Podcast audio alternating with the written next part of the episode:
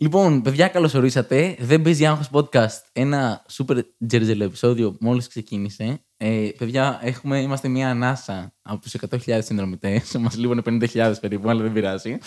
Ε, κάντε subscribe ε, για να πάρουμε την πλακέτα. Τα έχουμε πει σε τόσα επεισόδια. Και μετά από αυτό εδώ το υπέροχο σχόλιο, πέφτει το intro και ξεκινάει το επεισόδιο.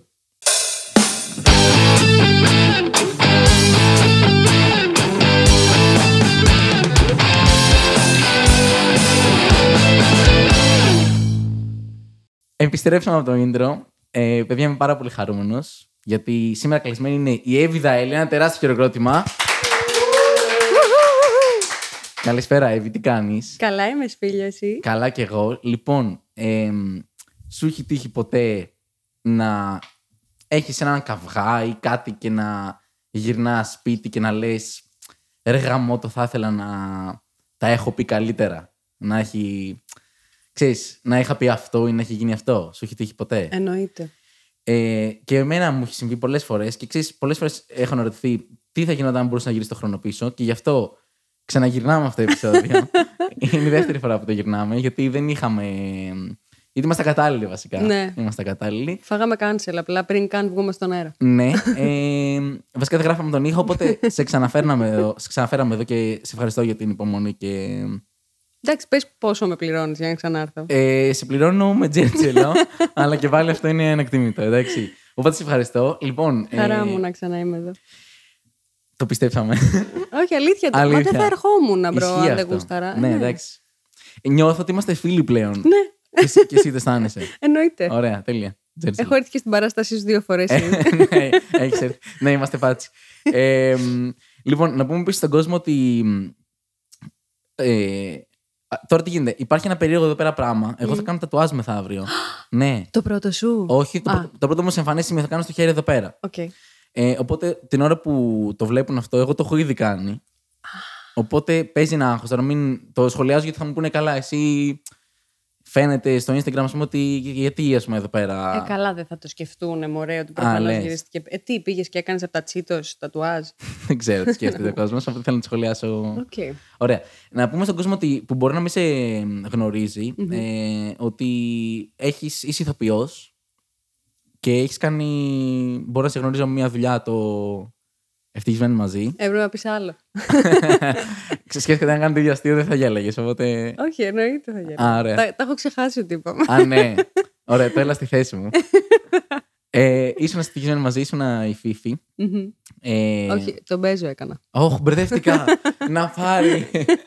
Σωστά. Ναι. Να πάρει. ε, ναι, έκανες τη Φίφη, πω τρελό. Ε, εντάξει, ε, έχεις κουραστεί να στο αναφέρουν. Είδα ότι. Α, ωραία, πριν, πριν σε ρωτήσω για το θύσιο βασικά. Ε, να πούμε ότι για το σημερινό επεισόδιο έχω κάνει μείον τέσσερα προετοιμασία γιατί χθες ε, άνοιξε το Threads στην Ελλάδα. Και έχω ηθιστεί, δεν καταλαβαίνεις. Ε, χθες άνοιξε. Χθες το άνοιξα εγώ βασικά. Και εγώ. Χθες. Οπότε χθες Ξέρεις, το πάω μετά. Όταν μπήκα, ήσουν από τους πρώτους που είδα ότι ανέβασαν κάτι που μου το πέταξε. Γιατί δεν ξέρεις τι είναι όταν το πρώτο κατεβάζει. Και λέω, κοιτάω σπήλιο. Είναι από τους πρώτους, ξέρει. Ναι. Οπότε είδα περίπου τι ανέβασες εσύ Α, okay. για να ανεβάσω εγώ. Ακραίο. Ναι. Άρα είμαι influencer. Είσαι τελείως influencer. Πώς φαίνεται τη φάση με το threads; Είναι έπω. Έπωσε. Νιώθω ότι μπορώ να κάνω ό,τι θέλω. Δεν θα παίξει cancel είναι όλα politically incorrect εκεί μέσα. Καλά, ισχύει, τσίρκο. Ε, και νομίζω τέτοιος το είπε τέλεια, ο Μαλιάτσης, που ανέβασε ότι αφήστε τα Twitter και τις φωτογραφίες και αυτά. Εδώ είναι πενταήμερη γαλαρία. Mm. Είναι η φάση στο thread. Αυτό νιώθω κι εγώ. Ε, και νιώθω ότι μπορείς να είσαι 100% εαυτός σου. Δεν έχει αυτό του Insta που είσαι ο εαυτός σου ναι μεν, αλλά μέχρι και ένα όριο. Να ναι. είσαι και λίγο. Για μένα που είμαι κοπέλα τουλάχιστον, οπότε πρέπει να είμαι και λίγο να βγάζω και τις ωραίες μου φωτογραφίες και τα αυτά. Δηλαδή, post στο Insta σε πολύ χάλια και αστεία φάση δεν θα ανεβάσω. Ναι. Στο threads είναι το μέρος για να το κάνεις. Προς το παρόν, βέβαια. Αυτό φοβάμαι. γιατί είμαστε τρίτη μέρα που συμβαίνει αυτό. Εμένα με έχει χάώσει λίγο. Δεν καταλαβαίνω πώς λειτουργεί. Δηλαδή, ξέρεις, Δεν ξέρει ούτε το ίδιο νομίζω. Ναι, στο Twitter, ρε παιδί μου, που εντάξει είναι αντιγραφή του Twitter ουσιαστικά. Ναι. Ε, ξέρεις, υπάρχει ένα θέμα και θα γράψεις αστεία πράγματα πάνω στο θέμα ή θα σχολιάσεις και έχει, υπάρχει ένα ένας άξονας νοήματος τέλος πάντων που λες ότι, OK, ξέρω τι γίνεται. Mm-hmm. Τώρα επειδή είναι τόσο αχανές και δεν υπάρχει κάποιο κύριο θέμα το οποίο σχολιάζεται, κατάλαβες. Υπήρχε αυτό με τα. Ναι, πέρα από το του Μπόσικα, ναι. Εγώ δεν ξέρω καν ποιος είναι. Είναι ένας ράπερ, ναι.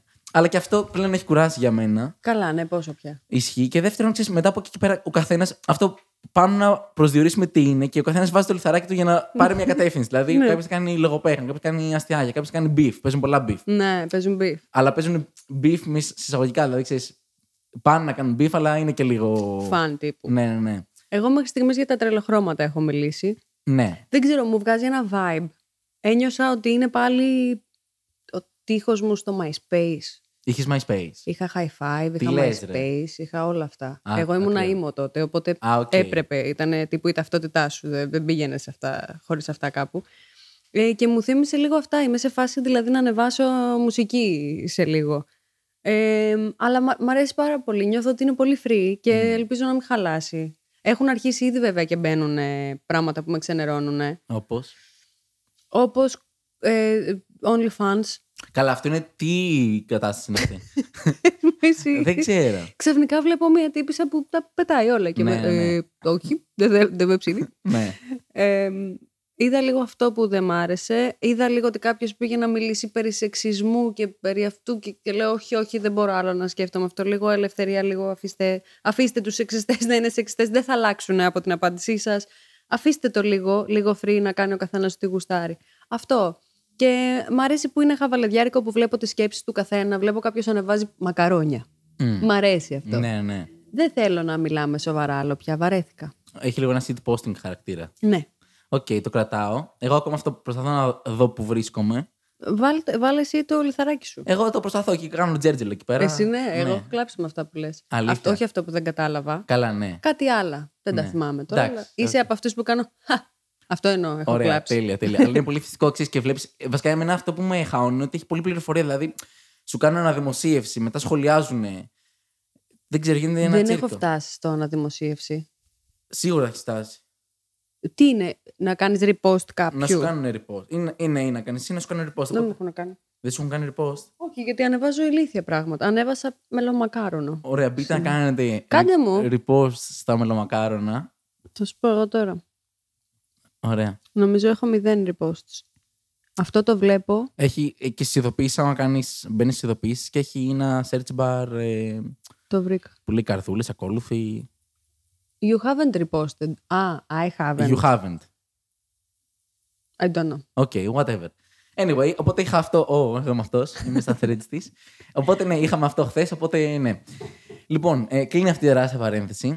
Ε, ήσουν στο ευτυχισμένοι μαζί λοιπόν. Θα το πούμε λίγο στην αρχή να, να φύγει από τη μέση όλη αυτή το δωμάτιο και θα μπούμε στα τζέρτζελα μετά. Ε, μ, φ- περίμενες εσύ θα γίνει τόσο μεγάλο έτσι τέτοια επιτυχία όταν ήσουν εκεί; Ήσουν 12 χρονών νομίζω αν, Ναι. όταν ξεκίναγε. Δεν το περίμενα. Και μ, είναι ένα πράγμα γενικότερο όλο αυτό με το ευτυχισμένοι που ε, σου έχει τύχει ποτέ να ταξιδέψεις σε άλλη χώρα και επιστρέφοντας να το νιώθεις όλο σαν μια ανάμνηση; Που είναι ανάμνηση, αλλά θέλω να πω ότι δεν το έχει ζήσει στην πραγματικότητα. Ναι. Αυτό κάπως είναι. Ε, αυτό κάπως νιώθω. Ότι και εκείνη τη στιγμή δεν καταλάβαινα τι γινότανε. Θυμάμαι όταν άρχισαν να με παρακολουθούν, να με, παρακολουθούν, να με λένε στο δρόμο «Εσύ είσαι αυτή» και τέτοια. Ή με κοιτούσαν πάρα πολύ, γιατί οι Έλληνες είμαστε full starers. Είμαστε έτσι. Ναι, ισχύει αυτό. Ναι. Ε, όταν πρώτο άρχισε να συμβαίνει αυτό, ήμουν σε φάση. Έχω μίξα. Έχω μαρούλια στα δόντια. Τι γίνεται, δεν καταλάβαινα γιατί. Και μετά άρχισα να καταλαβαίνω και με έπιασαν οι δικοί μου και μου λένε Αυτό είναι μέρος της δουλειάς, ξέρω εγώ. It's okay, μην τρελαίνεσαι. Ε, θα περάσει, θα ξανάρθει. Οπότε κάπως ηρέμησα από αυτό. Ε, μ, αλλά ναι, σε καμία περίπτωση δεν είχα υπολογίσει. Δεν, δεν ήξερα κιόλας τι δύναμη έχει η τηλεόραση, ειδικά τότε. Μμ. Άρα σε έκαναν και γονείς σου, σε βοήθησαν και γονείς σου με κάπως. Φουλ, με, keep ησ- με, με keep ησαν grounded. Άντε, με ρε. κράτησαν προσγειωμένη, θέλω να Οκ, πω. Ναι, προφανώς. Τρελό. Ε, Πώς σε έκανε να νιώσεις όμως αυτό το, το staring contest ε, που συνέβαινε; Γιατί ας πούμε, εγώ πολλές φορές. Είναι το νούμερο ένα πράγμα που με ενοχλεί νομίζω το να με κοιτάνε απλά. Να είμαι έξω και απλά να είναι έτσι. Δηλαδή, έλα μίλα μου, ξέρω εγώ. Μμμ. Ε, και δεν παίζει άγχος, αλλά το να σε κοιτάνε απλά είναι πολύ ξέρεις. Νιώθεις ότι κρίνεσαι Ναι. πολύ έντονα. Το έχω παλέψει με διάφορους τρόπους. Θυμάμαι με τα παιδιά όταν πηγαίναμε από σχολείο κέντρο σε καμία κατάληψη, κανένα τέτοιο. Ε, ότι μπορεί να γινόντουσαν ομάδες από πίσω με παιδιά άλλα και να λέγανε «Ψ, ψ, αυτή είναι, αυτή είναι, αυτή είναι, ξέρω εγώ. Και μ, θυμάμαι σ- στη συγκεκριμένη φάση περπάταγα μόνη μου και είχαν μαζευτεί από πίσω και ήταν πιο μικρά παιδάκια. Και λέγανε να πάμε να τις μιλήσουμε, να κάνουμε, να κάνουμε. Δεν ήταν staring contest μόνο, δηλαδή τους άκουγα. Και είχα ακουστικά, αλλά τα είχα χαμηλώσει για να ακούω τι λένε. Ναι. Και αποφασίζω στο 1, 2, 3 να γυρίσω και να τους κάνω μπου. Τέλειο. Και δεν τους ενδιέφερε. Οκ. Δε- δεν γέλασαν. Ήταν ωραία να βγάλουμε μια φωτογραφία. Ω. Και ξέρεις, ξενέρωσα γιατί λέω ρε bro, έγινε ωραία φάση. Ναι, ναι, ναι. Ε, στο... Οπότε η μία αντιμετώπιση ήταν αυτή του χαβαλέ. Ε, είδα ότι δεν ενδιέφερε τον κόσμο αυτή η προσέγγιση.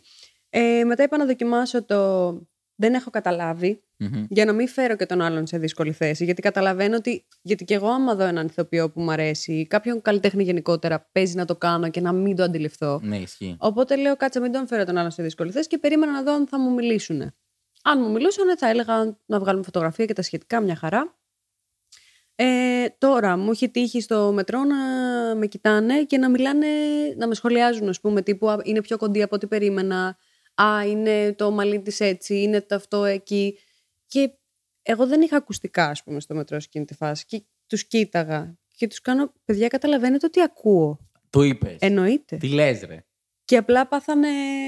ντράπηκαν, ξέρω εγώ. Ε, Νόμιζαν ότι είμαι στην τηλεόραση, ας πούμε. Δεν, δεν, δεν ακούω εγώ τι λένε. Ναι. Και κάνουν ένα. Και είμαι σε φάση, what the fuck; Με, με προσβάλλει, ξέρω εγώ αυτό. Ναι. Σκέψου το άμα θες. Μην το λες μες στη μάπα μου ότι ναι, α, ή δεν είμαι κράτα όπως το και περι- πες το σε δύο λεπτά που θα κατεβείτε, ξέρω. Ναι. εγώ. ναι. Μες στη μάπα μου. Αυτό ήταν που με εκνεύριζε. Το staring contest το, το, το έχω. Ε, πω πω τρελό αρχικά, respect που το είχες στο θάρρος. Φαντάζομαι να σου λέγανε, ε, δεν λέμε για σένα. θα ήταν τέλειο αυτό. θα ήταν τέλειο. Σου έχει τύχει κανένα misunderstanding τέτοιο. Εγώ ήμουν τώρα πρόσφατα σε μια συναυλία. Ε, δεν θέλω να πω τι και πώς. Και είμαι, είμαι στα backstage τέλος πάντων, γιατί ήξερα τον καλλιτέχνη που παίζει, ήταν σε rap συναυλία. Και πριν ξεκινήσει το Τζέρτζελο, ε, μιλάω με έναν άλλο rapper πάλι, όχι αυτόν που είχε τη συναυλία, έναν άλλον, ξέρω εγώ, λίγο πιο μικρού μεγέθους. Ε, Ήταν τόσος. ναι, ήταν, τα, είναι, ήταν πιο κοντά από κοντά μου, κάνει μπου και τέτοια. Ε, και μιλάγαμε τέλος πάντων, γίνεται Τζέρτζιλο. Και βλέπω κόσμο να είναι στα κάγκελα εκεί πέρα τέλος πάντων, και να, μα- να χαιρετάνε και να κάνουν έλα προς τα εδώ. Και πηγαίνω προς τα εκεί και λέω άντε, παιδιά, ήδη θα ξέρω εγώ. Ε, τι θέλετε, φωτογραφία. Ε, και μου λένε ναι, βασικά δεν χαιρετάγαμε, σαν να χαιρετάγαμε τον άλλον. Μπορεί να τον φωνάξεις. Και είμαι σε φάση, ναι, ε, έρχομαι να τον φωνάξει. και ήταν φουλάβολο. Και από τότε δεν ξένα. Το, το παίζω κι εγώ Κινέζες. Ναι. Ναι. Επίσης μου στείλει τώρα μήνυμα ένας γείτονάς μου. Ελπίζω να μην το βλέπει αυτό. Και μου λέει full creepy. Ε, Σπίλιο, έμαθα ότι μένουμε απέναντι, σε είδα, ξέρω να μπαίνεις σπίτι σου. Ε, κάνουμε πάρτι, έλα το Σάββατο. Έλα, μια χαρά γαμό. Ναι, δεν είναι λίγο περίεργο. Όχι. Όχι. Ε, ε, εντάξει, ε, εγώ το θεωρώ πολύ ωραίο αυτό. Τι hey, σε, Ναι. σε πάω, κάνω πάρτι άμα θες έλα. Με ισχύει, δεν πήγα Σε τελικά, κάλεσε. όλωσα, ναι. Α, ε, δεν είναι αυτό το Σάββατο, πέρασε. Ναι, ναι, πέρασε δυστυχώς. Τώρα δεν σε θέλει πια για φίλο. Όχι. Αν το βλέπει. όλα καλά. Ε, Τέλος πάντων, ωραία. Ε, Πώς είναι να σε ρωτήσω κάτι, ξέρεις, πώς είναι για να δει μικρό, ξέρω εγώ, 12 χρονών να έχει τόσο έκθεση στην τηλεόραση και σε αυτά. Δηλαδή, ε, α, αγχώθηκε, ας πούμε, ότι. μ, Δεν νιώθεις θα θα την είχα ψωνίσει full στη θέση σου, ξέρω εγώ, αν, αν ήμουν εσύ. Το συζητήσαμε πολύ με τον Άρη αυτό, το παιδί που κάνει τον Θανάση. Γιατί εκείνος το έχει πει κιόλας ότι σε κάποια φάση την είχε δει, ξέρω εγώ. Ε, κοίτα, ναι, είναι πάρα πολύ δύσκολο να, να keep it grounded, Μμ. που είπαμε πριν. Εγώ ήμουν τυχερή γιατί είχα, αυτό, είχα την προειδοποίηση εξ αρχής ότι το ότι σε αναγνωρίζουν είναι κομμάτι της δουλειάς.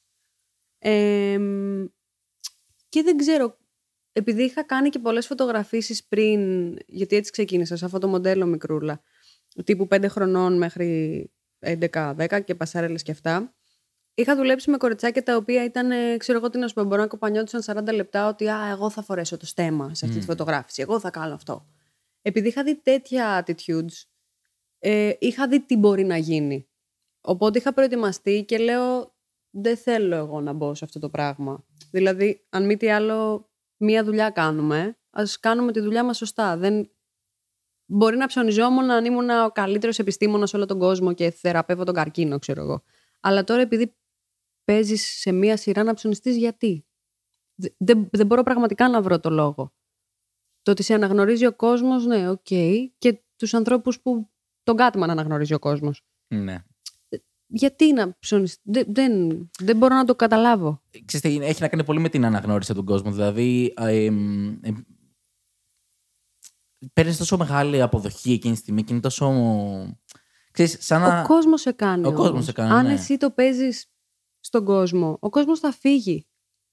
Οπότε γι' αυτό δεν, δεν μπορώ να καταλάβω γιατί οι άνθρωποι που. ε, Μία ηθοποιός, ας πούμε, που ακούγεται πάρα πολύ συχνά το ύφος της και όλο αυτό είναι η διαβάτη. Που έχει δει συνεντεύξεις που λέει Δεν ξέρω ποιος είναι αυτός, δεν ξέρω ποιος είναι. Και βρίζει όλο τον κόσμο. Η διαβάτη πλέον δεν θα πάει κανείς να της μιλήσει γιατί βλέπουν ότι η γυναίκα Οπότε αυτό δεν, μπορώ να, δεν, δεν μπορεί να το κάνει, να το καταλάβει ο εγκέφαλός μου γιατί μπαίνουν οι καλλιτέχνες γενικότερα σε μια διαδικασία του ότι είμαι κάτι σημαντικό. Όχι bro, αυτό που κάνεις αρέσει. Απλά. Αν δεν είσαι και ευγενικό σε αυτόν που σε κάνει, σε έχει φτάσει στο επίπεδο που είσαι, θα το χάσεις όλο. Αυτή είναι η άποψή μου. Κοίτα, είναι πολύ ώριμη η τέτοια. Απλά ξέρεις, για ένα παιδί. Δε, είσαι πολύ τυχερή που έχεις και τους γονείς σου που σε Ναι, βοήθησαν σε ναι, αυτό, ρε ναι. παιδί μου. Αλλά ξέρεις, αυτό όταν είσαι 12, 13, 14, 15, δεν είναι και εύκολο. Εκεί τώρα δεν να- είχα αυτή την άποψη. Δεν, δεν το είχα σκεφτεί τόσο γιατί δεν καταλάβαινα και τι γινόταν έτσι. Ναι. Μεγάλωσα μέσα σε αυτό. Άκουγα και το Γιάννη τον Μπέζο που έλεγε ας πούμε ότι μ, ο τάδε ψωνίστηκε, αυτός ψωνίστηκε. Οπότε ήταν κάτι που έλεγα πάντα ότι ούτε ποτέ ένιωσα ότι είχα την ανάγκη να ψωνιστώ. Θέλω να πω, εί- είχα ήδη αποδοχή στο σπίτι μου από τους δικούς μου, οπότε μ, και οι υπόλοιποι, των υπολείπων η αποδοχή απλά ήρθε και στάκαρε πάνω στο άλλο. Μμ. Αλλά μέσω σε νομίζω αυτό που σου λέω με τις φωτογραφίσει που έβλεπα τα κοριτσάκια να κοπανιούνται τόσο πολύ για να είναι εκείνες το, το κέντρο της προσοχής, που γι' αυτό άλλα, άλλαξα κι εγώ. Άλλαξα. Προστατεύτηκα κάπως. Γαμάτο αυτό που λες. Εντάξει, ε, συμφωνώ και εγώ σε αυτό. Εντάξει, πλέον με ένα μυαλό. Ξέρεις, περνάνε τα χρόνια και το βλέπεις λίγο πιο όρημα. Αλλά στο τέλος της ημέρα απλά τίποτα είμαστε. Ε, μα ναι, όλοι θα. Ναι, ξέρεις, Είμαστε travelers όλοι ναι, σε αυτή αυτό, τη γη. εντάξει. Αυτό, That's δηλαδή, it. όπως είμαστε απλά δύο τύποι που κάνουν τη δουλειά τους, ξέρω και Ναι. whatever, ξέρω. Βέβαια, μπορεί κάποιος που με γνώρισε σε εκείνη τη φάση, είτε τώρα είτε χθες, να σου πει ότι. Ω, ψωνάρα, τρελή. Έχει να κάνει και το perspective του άλλου, ποτέ δεν ξέρεις. Ναι. Δηλαδή, εγώ για τον, για τον Άρη που έκανε το Θανάση, δεν το κατάλαβα ότι ψωνίστηκε. Εκείνος το λέει. Μμ. Ε, άλλοι συμφωνούν ότι ναι, σε εκείνη, εκείνη, το, εκείνο το μήνα το είχες πάθει. Είναι και πώς το βλέπει ο άλλος. Οπότε δεν μπορώ να σου πω ειλικρινά, αλλά εγώ σαν Εύη, ποτέ στο μυαλό μου δεν θεώρησα ότι είμαι κάτι σημαντικό επειδή έπαιξα σε μια σειρά που πήγε καλά. Μμ. Ε, κάνατε και ένα reunion πρόσφατα και με τον Άρη και με το σαβα το Γιαννάκη. Ε, πώς προέκυψε αυτό, αν επιτρεπετε Και δεύτερον, ε, έχετε κάνει ποτέ ένα τεράστιο reunion να είστε όλοι εκεί πέρα; Λοιπόν, αυτό προέκυψε από ένα παιδί που ήταν για την εκπομπή του Πάμε Δανάη. Δυστυχώς μου διαφεύγει το όνομα Οκ. ο, του δημοσιογράφου. Ε, εξαιρετικός, πάρα πολύ καλό παιδί. Ε, μ, και το κανονίζαμε από πέρυσι τύπου, κάτι τέτοιο. Ε, και ήταν πάρα πολύ δύσκολο να βρεθούμε. Ε, εν τω μεταξύ, εγώ στην αρχή, επειδή γενικά από τηλεόραση για συνεντεύξεις και αυτά δεν με πολύ παίρνουνε. Λέω, λες, δεν έκανα καμιά φάρσα τίποτα. Και άρχισα να στέλνω στα παιδιά. Ε, θα πάτε, ισχύει. Είναι όντως αλήθεια. Και μου λένε, ναι, ναι, ναι, πάμε. Και λέω, τέλεια, να τους δω και αυτά. Ε, έτσι κανονίστηκε αυτό. Και το τελευταίο reunion που είχαμε κάνει όλοι, όλοι μαζί ήταν στο πάρτι κλεισίματος του Ευτυχισμένη. Μμ. Το- Έχετε κάνει πάρτι; Πότε ήταν, το, το, το 10, κάτι τέτοιο. Ναι, είχαμε κάνει πάρτι. Τι λες, γαμάτο. Το θυμάσαι. Το Τζέρτζελε. θυμάμαι, ναι. Θυμάμαι και το πρώτο που κάναμε και το δεύτερο. Γενικά κάναμε πάρτι. Οκ. ναι.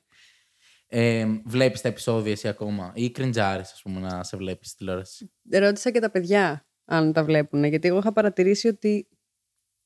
Θυμάμαι δηλαδή κάθε Παρασκευή που παιζότανε ότι μαζευόμασταν, παίρναμε σουβλάκια στο σπίτι με τους γονείς και τον Α. αδερφό μου και έτσι το βλέπαμε. Και λέω: Έχω να το δω από τότε. Και ρώτησα και τα αγόρια, λέω: Μπορείτε να το δείτε εσείς και μου κάνουν. «Μμμ». Κάτι συμβαίνει, δεν ξέρω τι. Θα το ψάξω στη σχολή Οκ. τώρα, στις ψυχολογίες. Ε, αλλά πότε ήταν, ή πέρσι και φέτος, γιατί μου στείλανε τι, τι λες σε αυτή τη σκηνή στο τάδε λεπτό και μπήκα να δω και παρασύρθηκα και έκατσα και είδα λίγο και ρε εσύ, είναι ακόμα αστείο. Καλά, είναι φουλ αστείο. Έχει ρε. πλάκα. Νομίζω από τις λίγες ελληνικές σειρές κωμικές που legit αν τη δεις τώρα γελάς. Δηλαδή, ναι, ναι, πάρα ναι. πολύ καλά. Εντάξει, αστεία. Έχει διάφορα που δεν θα τα λέγαμε σήμερα. Καλά, σίγουρα. Εγώ σε ένα επεισόδιο έλεγα What the fuck, ας πούμε. Αυ, εντάξει, αυτό ok. Okay. Ενώ ότι είναι Δεν cringe. περνάει. Όχι, είναι βρισιά το What the fuck. Δεν περνάει. Ο Μπέζος έλεγε τον έπιασαν οι μαλακίες του για το Μάκη. Ναι, οκ. Ή είναι μαλάκας. Αυτά δεν, δεν λέγονται πλέον. Λέγονται μετά από κάποια ώρα. Α, οκ, από αυτήν την άποψη το λες. Όχι ότι είναι. Και το politically correct Ναι, που δεν οκ. ισχύει σε καμία περίπτωση. Ναι, ναι, ναι. Ε, εντάξει, αυτό δεν παίζει τόσο άγχος. Δεν ξέρεις, δεν είναι κάτι που θα σου κλωτσίσει τόσο. Αλλά όντως έχει... είναι πολύ αστείο. Ρε, Είναι φίλε. Δηλαδή, αστείο. και, είναι κάποια... και έχουν μείνει και πολλές ατάκες, ας πούμε. Ναι. Δηλαδή το. Και το φώτι πιάσεις μια μπύρα, Καλά ξέρω αυτό. εγώ. Εγώ με τον Τζελνταμπάση γέλαγα πάρα πολύ. Μμ. Δηλαδή. Εγώ γυμνό δεν κάνω και τέτοια. είναι, ξέρεις, και τα λες, είναι, αυτό και το παραπέντε νομίζω είναι μόνος στι δύο σειρές. Μμ. Που θα, τις πεις, θα πεις ατάκες, ξέρω εγώ, και θα. Ναι, Ε, ναι, ναι. Connecting people. Δεν μπορώ να στις- είναι ξέρεις, κομμάτι της κουλτούρας πλέον. Καλά, ο Και αυτό να- Καμπουτζίδης για μένα είναι ό,τι καλύτερο έχει Όντως βγάλει η είναι. Ελλάδα. Ό,τι καλύτερο. Και η Εθνική Ελλάδος που έκανε... Δεν το έχω δει αυτό δυστυχώς. Είναι, είναι ρε παιδάκι μου, ο άνθρωπος... Είναι αλλού το μυαλό του, είναι αλλού και αγγίζει χορδές πολύ σημαντικές και πράγματα που πρέπει να υποθούν και βλέπεις ότι στη μία σειρά που πήγε να το κάνει τόσο όμορφα, δηλαδή με το γάντι, του την κόψανε. Ναι. γιατί είμαστε αυτοί που είμαστε. Αλλά και στο παραπέντε ήταν ε, όλο υπέροχο. Είναι, είναι, είναι τρομερός. Και είναι τις τρομερός. Σαββατογεννημένε Άλλο από εκεί. τρομερή σειρά. Και έπαιζε και ο ίδιος και έπαιζε και τρομερά πάλι. Δεν υπάρχει καλύτερο. Το κάποιος κέρδισε 7 εκατομμύρια ευρώ στο Joker. Ναι, ναι, ναι. ναι. Ήταν μια τάκα που τη λέγαμε με την κολλητή μου κάθε μέρα στο Αλήθεια. σχολείο. Ναι. Και τη Σενιόρα Σούλη ήταν, Ναι, ήταν Σενιόρα γαμάτι Σούλη. χαρακτήρας. Ναι, Ε, εντάξει. Τελώ τζερετζελέντε. Ε, μ, τι άλλο. ήθελα- Ωραία, αυτό ήθελα να σε ρωτήσω λίγο πολύ. Εντάξει, νομίζω με κάλυψες. Μμ. Μην το κουράσουμε για όλο το θέμα, γιατί καταλαβαίνω ότι, οκ, δεν θες κι εσύ να. Αυτό με είχες ρωτήσει τις προάλλες. Τι σε είχα ρωτήσει προάλλες; Αν έχεις κουραστεί να, Να το να συζητάτε. σε αναγνωρίζουν από αυτό και τέτοια. Ναι. ναι. Νιώθεις περίεργα που κάνουμε την ίδια συζήτηση ξανά, νιώθεις ντεζαβού. Όχι, τη νιώθω καινούργια. Τη νιώθω πιο Αλήθεια. ανανεωμένη. Πιο φρέσκια. Ναι. Ωραία, καλό Πιο αυτό. Ε, παράλληλα, έχεις δουλέψει και στην τηλεόραση. Στην τηλεόραση ήταν το ευτυχισμένο. Αυτό το κόψουμε. Α, καλά, να πούμε στον κόσμο ε, ότι στο προηγούμενο επεισόδιο που χάθηκε ο ήχος, ε, είχα κάνει μια έρευνα η οποία είχε πάει, παιδιά, είχε πάει χάλια. Τύπου, δηλαδή δεν είχα σταυρώσει Τίποτα. πληροφορία για Έχεις πληροφορία. τέσσερα αδέρφια. Ε, ναι, ναι, ναι, γιατί ξέρεις, έμπαινα ρε παιδί μου σε κάτι site και τέτοια και πρώτη φορά είναι αναξιόπιστα αυτά που διάβαζα. Και ξέρεις ότι βλέπω ρε παιδί μου, εγώ το παίρνω και το κάνω ερώτηση μετά συνήθως. Και αυτό είχα βρει κάτι πληροφορίες που δεν ισχύανε τέπο. Και Τίποτα. με είχε γιώσει. ήταν, Ε, αυτό δεν ισχύει. αυτό δεν ισχύει. Αυτό δεν γίνει ποτέ. Οπότε τώρα ναι. Ε, ναι, έχεις δουλέψει ενώ ξέρεις, και σε καθημερινή σειρά. Ναι, έχω κάνει καθημερινά. Έχεις κάνει καθημερινά. Ε, Πώς είναι μια καθημερινότητα που έχεις γυρίζει μετά κάθε μέρα, θέατρο μετά. Πόσο πιεστικό μπορεί να είναι; Είναι πάρα πολύ πιεστικό. Ε, είναι πάρα πολύ κουραστικό. Δηλαδή, καθημερινό και θέατρο είναι ένας ιδανικός συνδυασμός για υπερκόπωση. Εγώ σε αυτή τη φάση έφτασα. Που πήγα καρδιολόγο στο τέλος. Οκ.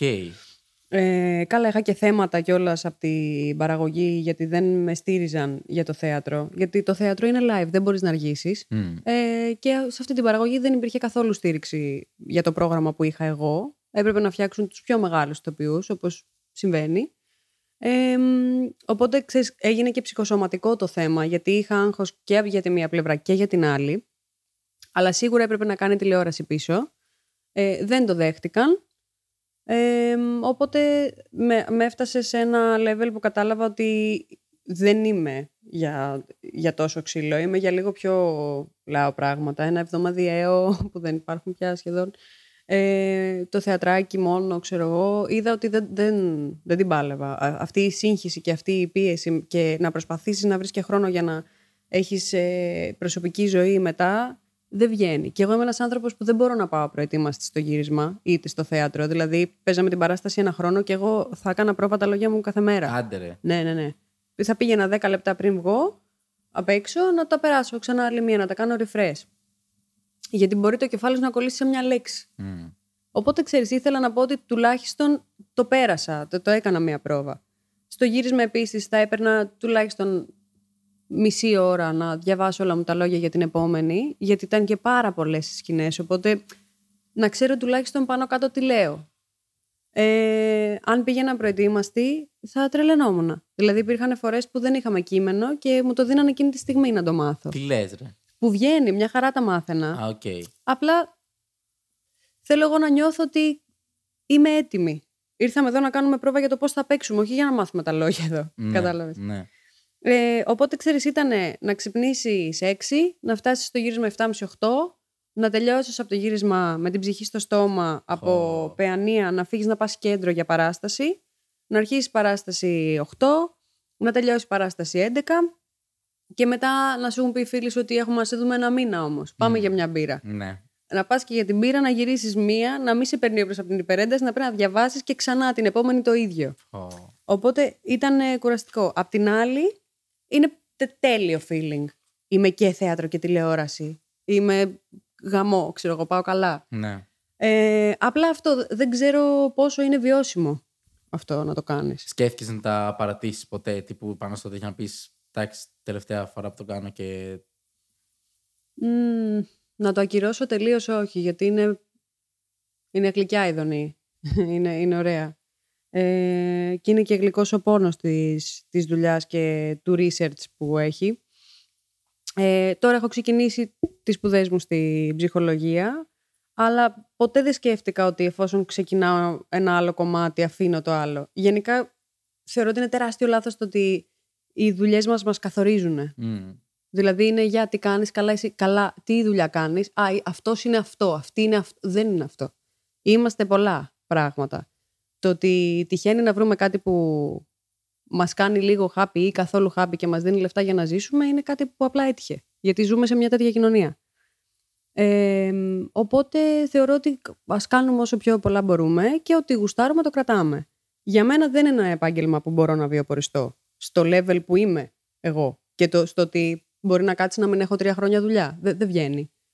Επίσης, θεωρώ ότι χρειάστηκα ένα break από τηλεόραση γιατί ήμουνα 7 σειρές σερή. Μμ. Ο άλλος με έχει φάει στη μάπα τόσα χρόνια. Εντάξει. Λίγο cool.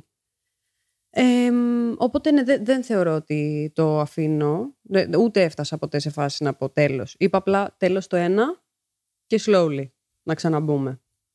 Ε, αλλά ναι, έχω ξεκινήσει τώρα και το άλλο να, να δω πώς θα πάει. Ε, πάνω σε αυτό που, θε, που είπες, έχω τρία πράγματα να πω, ελπίζω να μην τα ξεχάσω. Μμμ. Το πρώτο είναι, λίγο πιο πριν, απλά αυτό το πω πρώτο γιατί θα το ξεχάσω σίγουρα. Έχω πάθει ακριβώς το ίδιο με καρδιολόγο που πάνω στον πανικό και σε αυτά και στην πίεση. Λέω εντάξει, έχω, είχα, είχα, είχα ένα χτύπο. Ναι. Οκ. Και, ο- ναι. και λέω εντάξει, ξέρω αυτό πεθαίνω. Ρε στην πίσπηλιο στα 20. ναι. Και πάω στο καρδιολόγο και μου λέει εντάξει, μια χαρά είσαι, ξέρω απλά παίζει άγχος. Τότε έπαιρνα και πέντε καφέδε τη μέρα βέβαια. Μ, Κι εγώ. Αλήθεια. Ναι, το οποίο δεν βοηθάει όπως αποδείχθηκε. Ε, ξέρεις, μετά το έλεγα ρε παιδί μου σε φίλους μου, μου λέγανε. Του λέω: Έχω αυτό, πιέζομαι λίγο με τη δουλειά μου. Λένε: Άκου την καρδιά σου. Του λέω: Όχι, δεν πρέπει να ακούσει την καρδιά μου.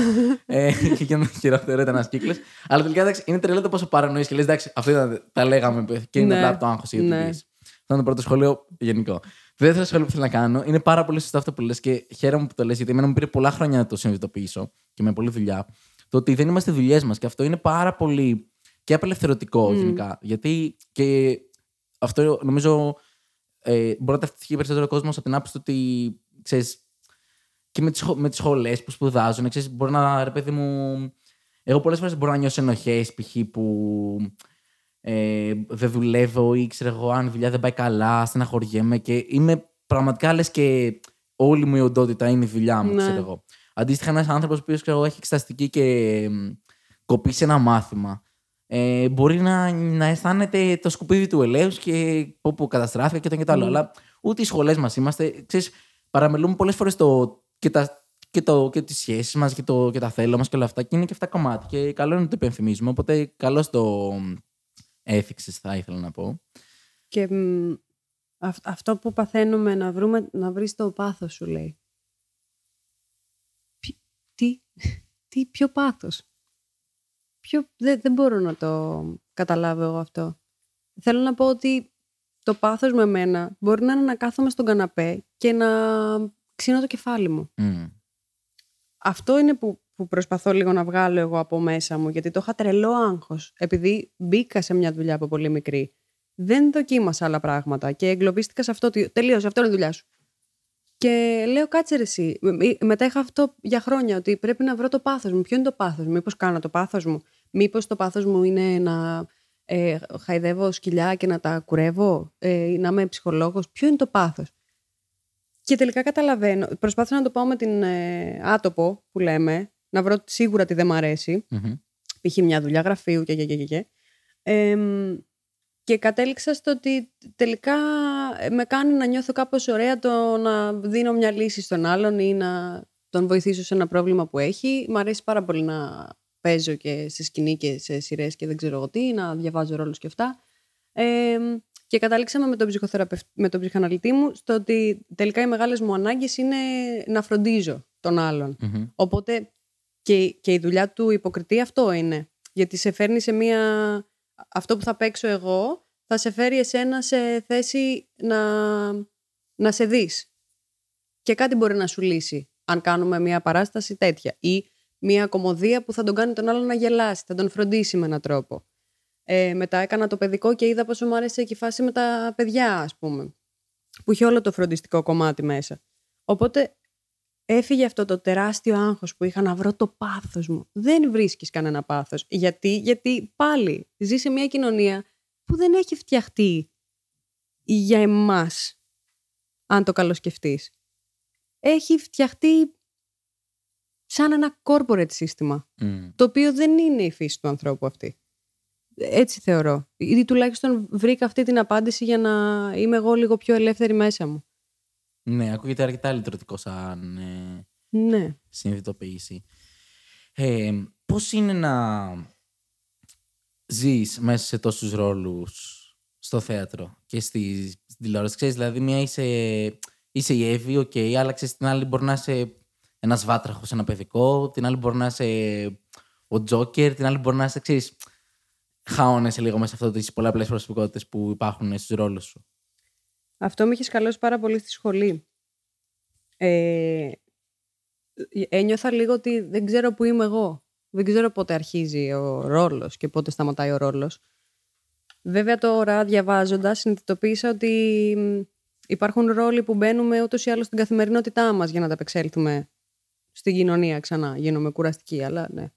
Ε, τύπου μ, αν σε είχα γνωρίσει στο, στην παράστασή σου, θα ήσουν ο Σπήλιος μετά την παράσταση. Μμ. Δεν θα ήσουν ο Σπήλιος που είσαι στο podcast.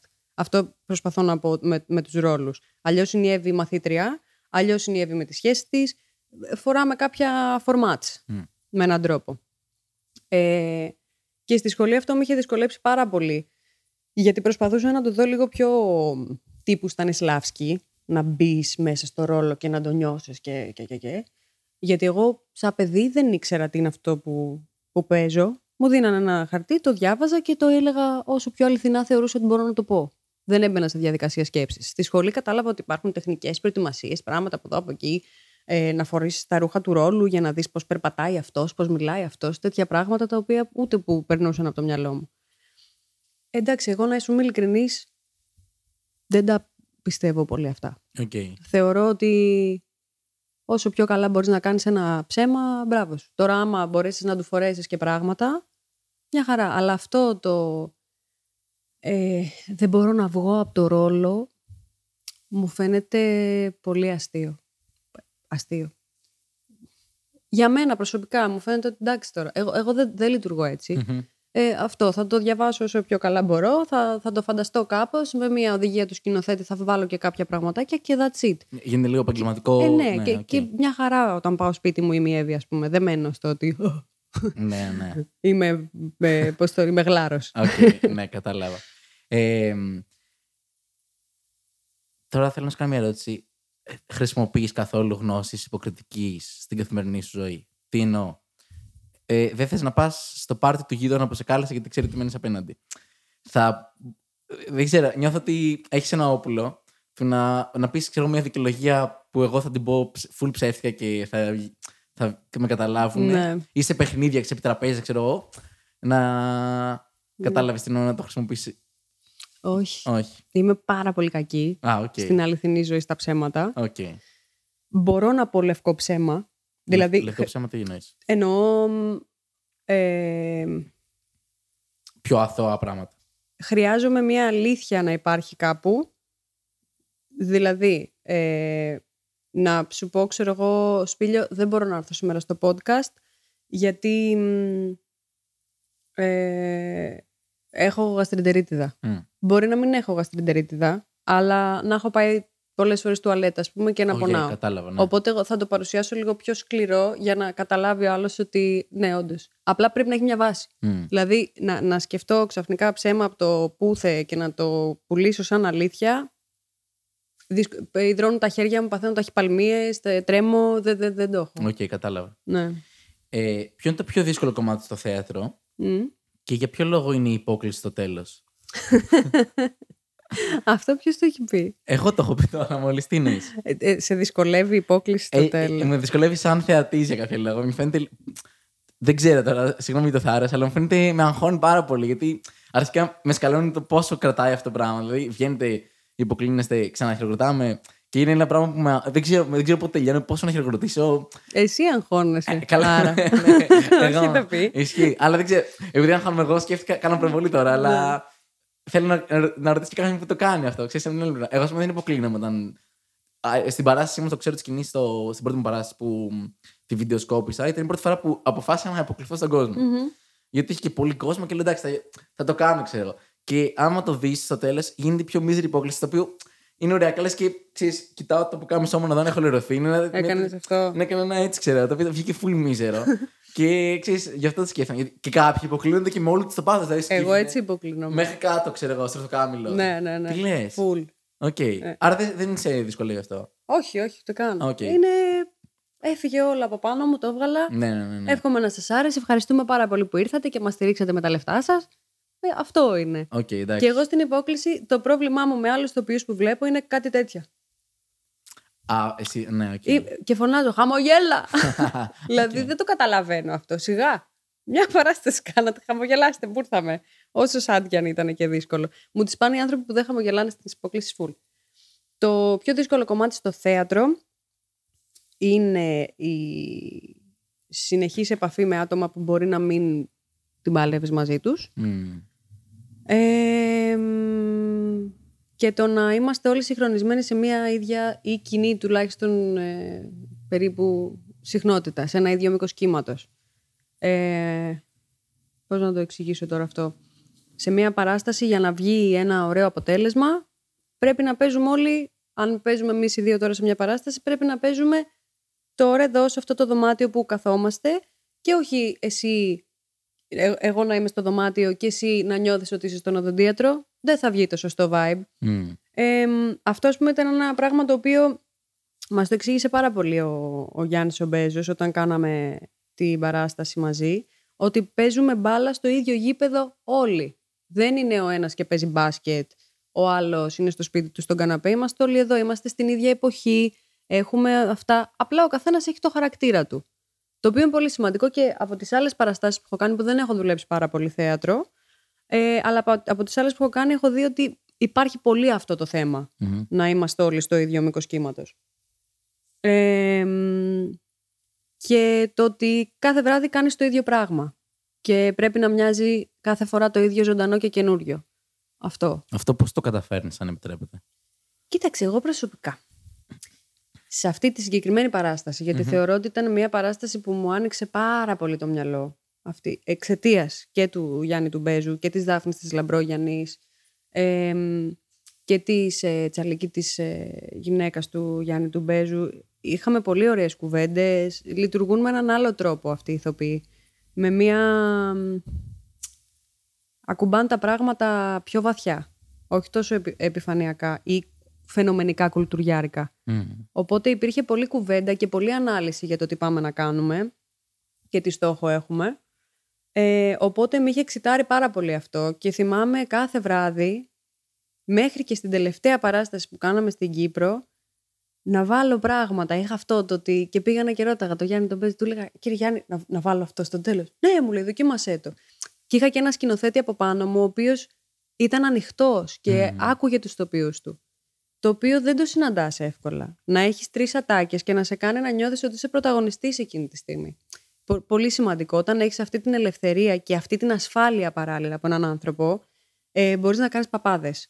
Οπότε με αυτόν τον τρόπο εγώ ε, κατάλαβα ότι μπορεί να λειτουργήσει. Έχοντας μια τόσο καλή στήριξη και μια μεγάλη ασφάλεια από έναν άνθρωπο που έχει πάρα πολλά χρόνια στον χώρο και φαίνεται την πορεία του και από άλλους εξαιρετικούς συναδέλφους, ε, να βλέπω ότι όλοι θέλαμε να, να βάλουμε. Να, μήπως να βάλω, ξέρω εγώ είχαμε το τρακάρισμα θυμάμαι που βγαίναμε στη σκηνή και είχε κάτι κλαριά που ήταν και καλά δέντρα. Και σπάω κάτι ξυλαράκια και τα βάζω στα μαλλιά μου. Και του λέω να τα βάλω. Εννοείται, μου λέει. Κάθε μέρα ξέρεις, κάναμε πράγματα. Τέλειο, οπότε ναι. είχες την αναμονή να δεις πώς θα πάει αυτό. Οπότε ήταν, ήταν όντως καινούριο. Άρα έτσι το, το κάναμε εκεί. Οκ, πολύ ενδιαφέρον. Ε, Πώς πιστεύεις, ποια πιστεύεις την. Ποια είναι η γνώμη σου βασικά για το. Καλά πήγε. θα τα καταφέρω, κάποια στιγμή θα τα καταφέρω. ε, ποια είναι η γνώμη σου για, τη- για το θέατρο στην, στην Ελλάδα σήμερα, Γιατί ας πούμε εγώ ε, δεν είμαι πολύ φαν, να σου είμαι ειλικρινής, και νιώθω και λίγο άσχημα. Ότι, ξέρεις, γιατί το έχουμε συνδέσει όντως με πολύ ποιότητα, ρε παιδί με το θέατρο. Και ξέρεις, είναι ε, ξέρεις, τέχνη και το ένα και το άλλο. Και θα ήθελα πολύ να μ' αρέσει το θέατρο. Άλλε φορές έχω πάει. Το συζητήσαμε και την πρώτη φορά, ρε παιδί μου. ξέρεις, Είναι όλα λίγο ξύλινα και νιώθω ότι κάπως μιλάνε όλοι με ένα ξύ- πολύ ξύλινο τρόπο. Και αυτό με μου κλωτσάει λίγο. Μμ. Κοίταξε να δεις. Δεν μπορώ να σου πω ότι είμαι άνθρωπος που πάω full θέατρο κι εγώ. Ε, αρχικά τε- τα, περι- τα, στα προηγούμενα χρόνια επειδή δούλευα οπότε δεν προλάβαινα. Ε, και στις παραστάσεις που πήγαινα που ήταν δευτερότριτα πήγαινα συνήθως να δω φίλους. Έχω δει εξαιρετικές παραστάσεις που με έχουν κρατήσει να, να τις σκέφτομαι εβδομάδες. Ε, κυρίως στις παραστάσεις τις οποίες έχει παίξει η Μαρία Κωνσταντάκη Μμ. που είναι μία από αυτές που ήταν πάντα δευτερότερη, οπότε πήγαινα να τη δω. Α, η Κωνσταντάκη είναι που έπαιζε και στο Μίλα μου βρώμικα, δεν είναι; Ναι. Μπράβο, ναι. Που έκανε την Αστερόπη. Μπράβο. Με την Κωνσταντάκη στο θέατρο γνωριστήκαμε. Οκ. Ε, ε, έχει, έχει κάνει πολύ ωραίες δουλίτσες η Μαρία στο, στο θέατρο. Γενικά όμως δεν μπορώ, δεν μπορώ να πω ότι έχω άποψη για το θέατρο στην Ελλάδα σήμερα γιατί δεν, μένοντας Μαρούσι, δεν παίζει. Δεν παίζει να σηκωθείς, να πας κέντρο, να βρεις να παρκάρεις και να μην να, να έχεις προλάβει να γυρίσεις σπίτι για να ετοιμαστείς. Γιατί εγώ προσωπικά το θέατρο το θεωρώ μια σημαντική έξοδο. Θέλω να ντυθώ, να φτιαχτώ, να. να. Μμ. Ε, καλά. Έτσι το σκέφτομαι εγώ. Αν ήθελα πραγματικά, είχα κάποια παράσταση που κι εγώ ήμουν, εννοείται θα είχα πάει. Αλλά δεν είναι κι εγώ ότι έχω ακούσει κάτι τρελό για να πάω. Μ' αρέσει πολύ το θέατρο προσκήνιο. Εκεί γίνονται ωραίες δουλειές, Οκ. θεωρώ. Ε, αλλά ναι, κοίταξε. Είναι λογικό οι περισσότερες να είναι φόλες. Μμ. Ε, θα είναι κάποιες καλές και δύο-τρεις απίστευτες. Το θέμα είναι να βρεις και τι σου αρέσει, τι σου ταιριάζει. Ε, δες παραστάσεις ε, που παίζουν στο προσκήνιο πάντως. Έχει Οκ. ωραία Θα το πραγματάκια. τσεκάρω, ναι. Γιατί τώρα επειδή έψαχνα ένα θέατρο για τη βιντεοσκόπηση, Μμμ. είχα πάει με ένα ε, συνάδελφο, το Φουδωρή, και κοιτάγαμε θέατρα, αλλά για να μην πάμε τώρα στα θέατρα και πούμε Γεια σας, ήρθαμε να δούμε το θέατρό σας. Μμμ. Πηγαίναμε στη Ζούλα, ρε παιδί μου, και πηγαίναμε να δούμε τις παραστάσεις για να κοιτάξουμε, ξέρεις πώς είναι ο χώρος και τέτοια. Και είδαμε αυτό απίστευτα σώτα. Ναι. Ναι, ναι, ναι. Και... εντάξει. Είχε... Ναι, και νιώθω πολύ ρηχό τώρα αυτή τη στιγμή που το ε- ευτελίζω έτσι, αλλά εντάξει. Αλλά είδαμε και μια Στο- καλή παράσταση. Στο Αλφα Ιδέα πήγατε; Όχι, δεν πήγαμε. Και εκεί έχει ωραίες παραστάσεις Ναι. συνήθως. Οκ. Ε, κάτι άλλο που θέλω να σε ρωτήσω πάλι για την τηλεόραση που ε, το είχαμε πάλι ξανασυζητήσει, αλλά ε, μου είχε, μου είχε αρέσει και η απάντησή σου και είναι και νομίζω ωραία συζήτηση. Ε, αν θα ήθελες να σχολιάσεις το φαινόμενο της ελληνικής τηλεόρασης που στις σειρές παίζουν κάθε μέρα ε, αυτό, αν θεωρείς ότι ευτελίζει την ποιότητα με το ότι έχουμε τόσο αυθονία, τόσο, τόσα πολλά επεισόδια. Δηλαδή, ξέρεις, είναι μία, μία σεζόν, 200 επεισόδια, ξέρω εγώ. Ναι. Ενώ στις ε, ξένες σειρές, ας πούμε, είναι, βγάζουν τύπου ανά σεζόν 8-10 επεισόδια, ξέρω εγώ, και είναι γαμάτες. Οπότε, ε, για ποιο λόγο πιστεύεις ότι γίνεται αυτό και δεν δίνουμε χώρο στο να πούμε θα κάνουμε μια σειρά 10-15 επεισοδίων, ξέρω εγώ, να. Γιατί δεν μας νοιάζει η πο- η ποιότητα, μας νοιάζει η ποσότητα για να ρέει το χρήμα στις παραγωγές.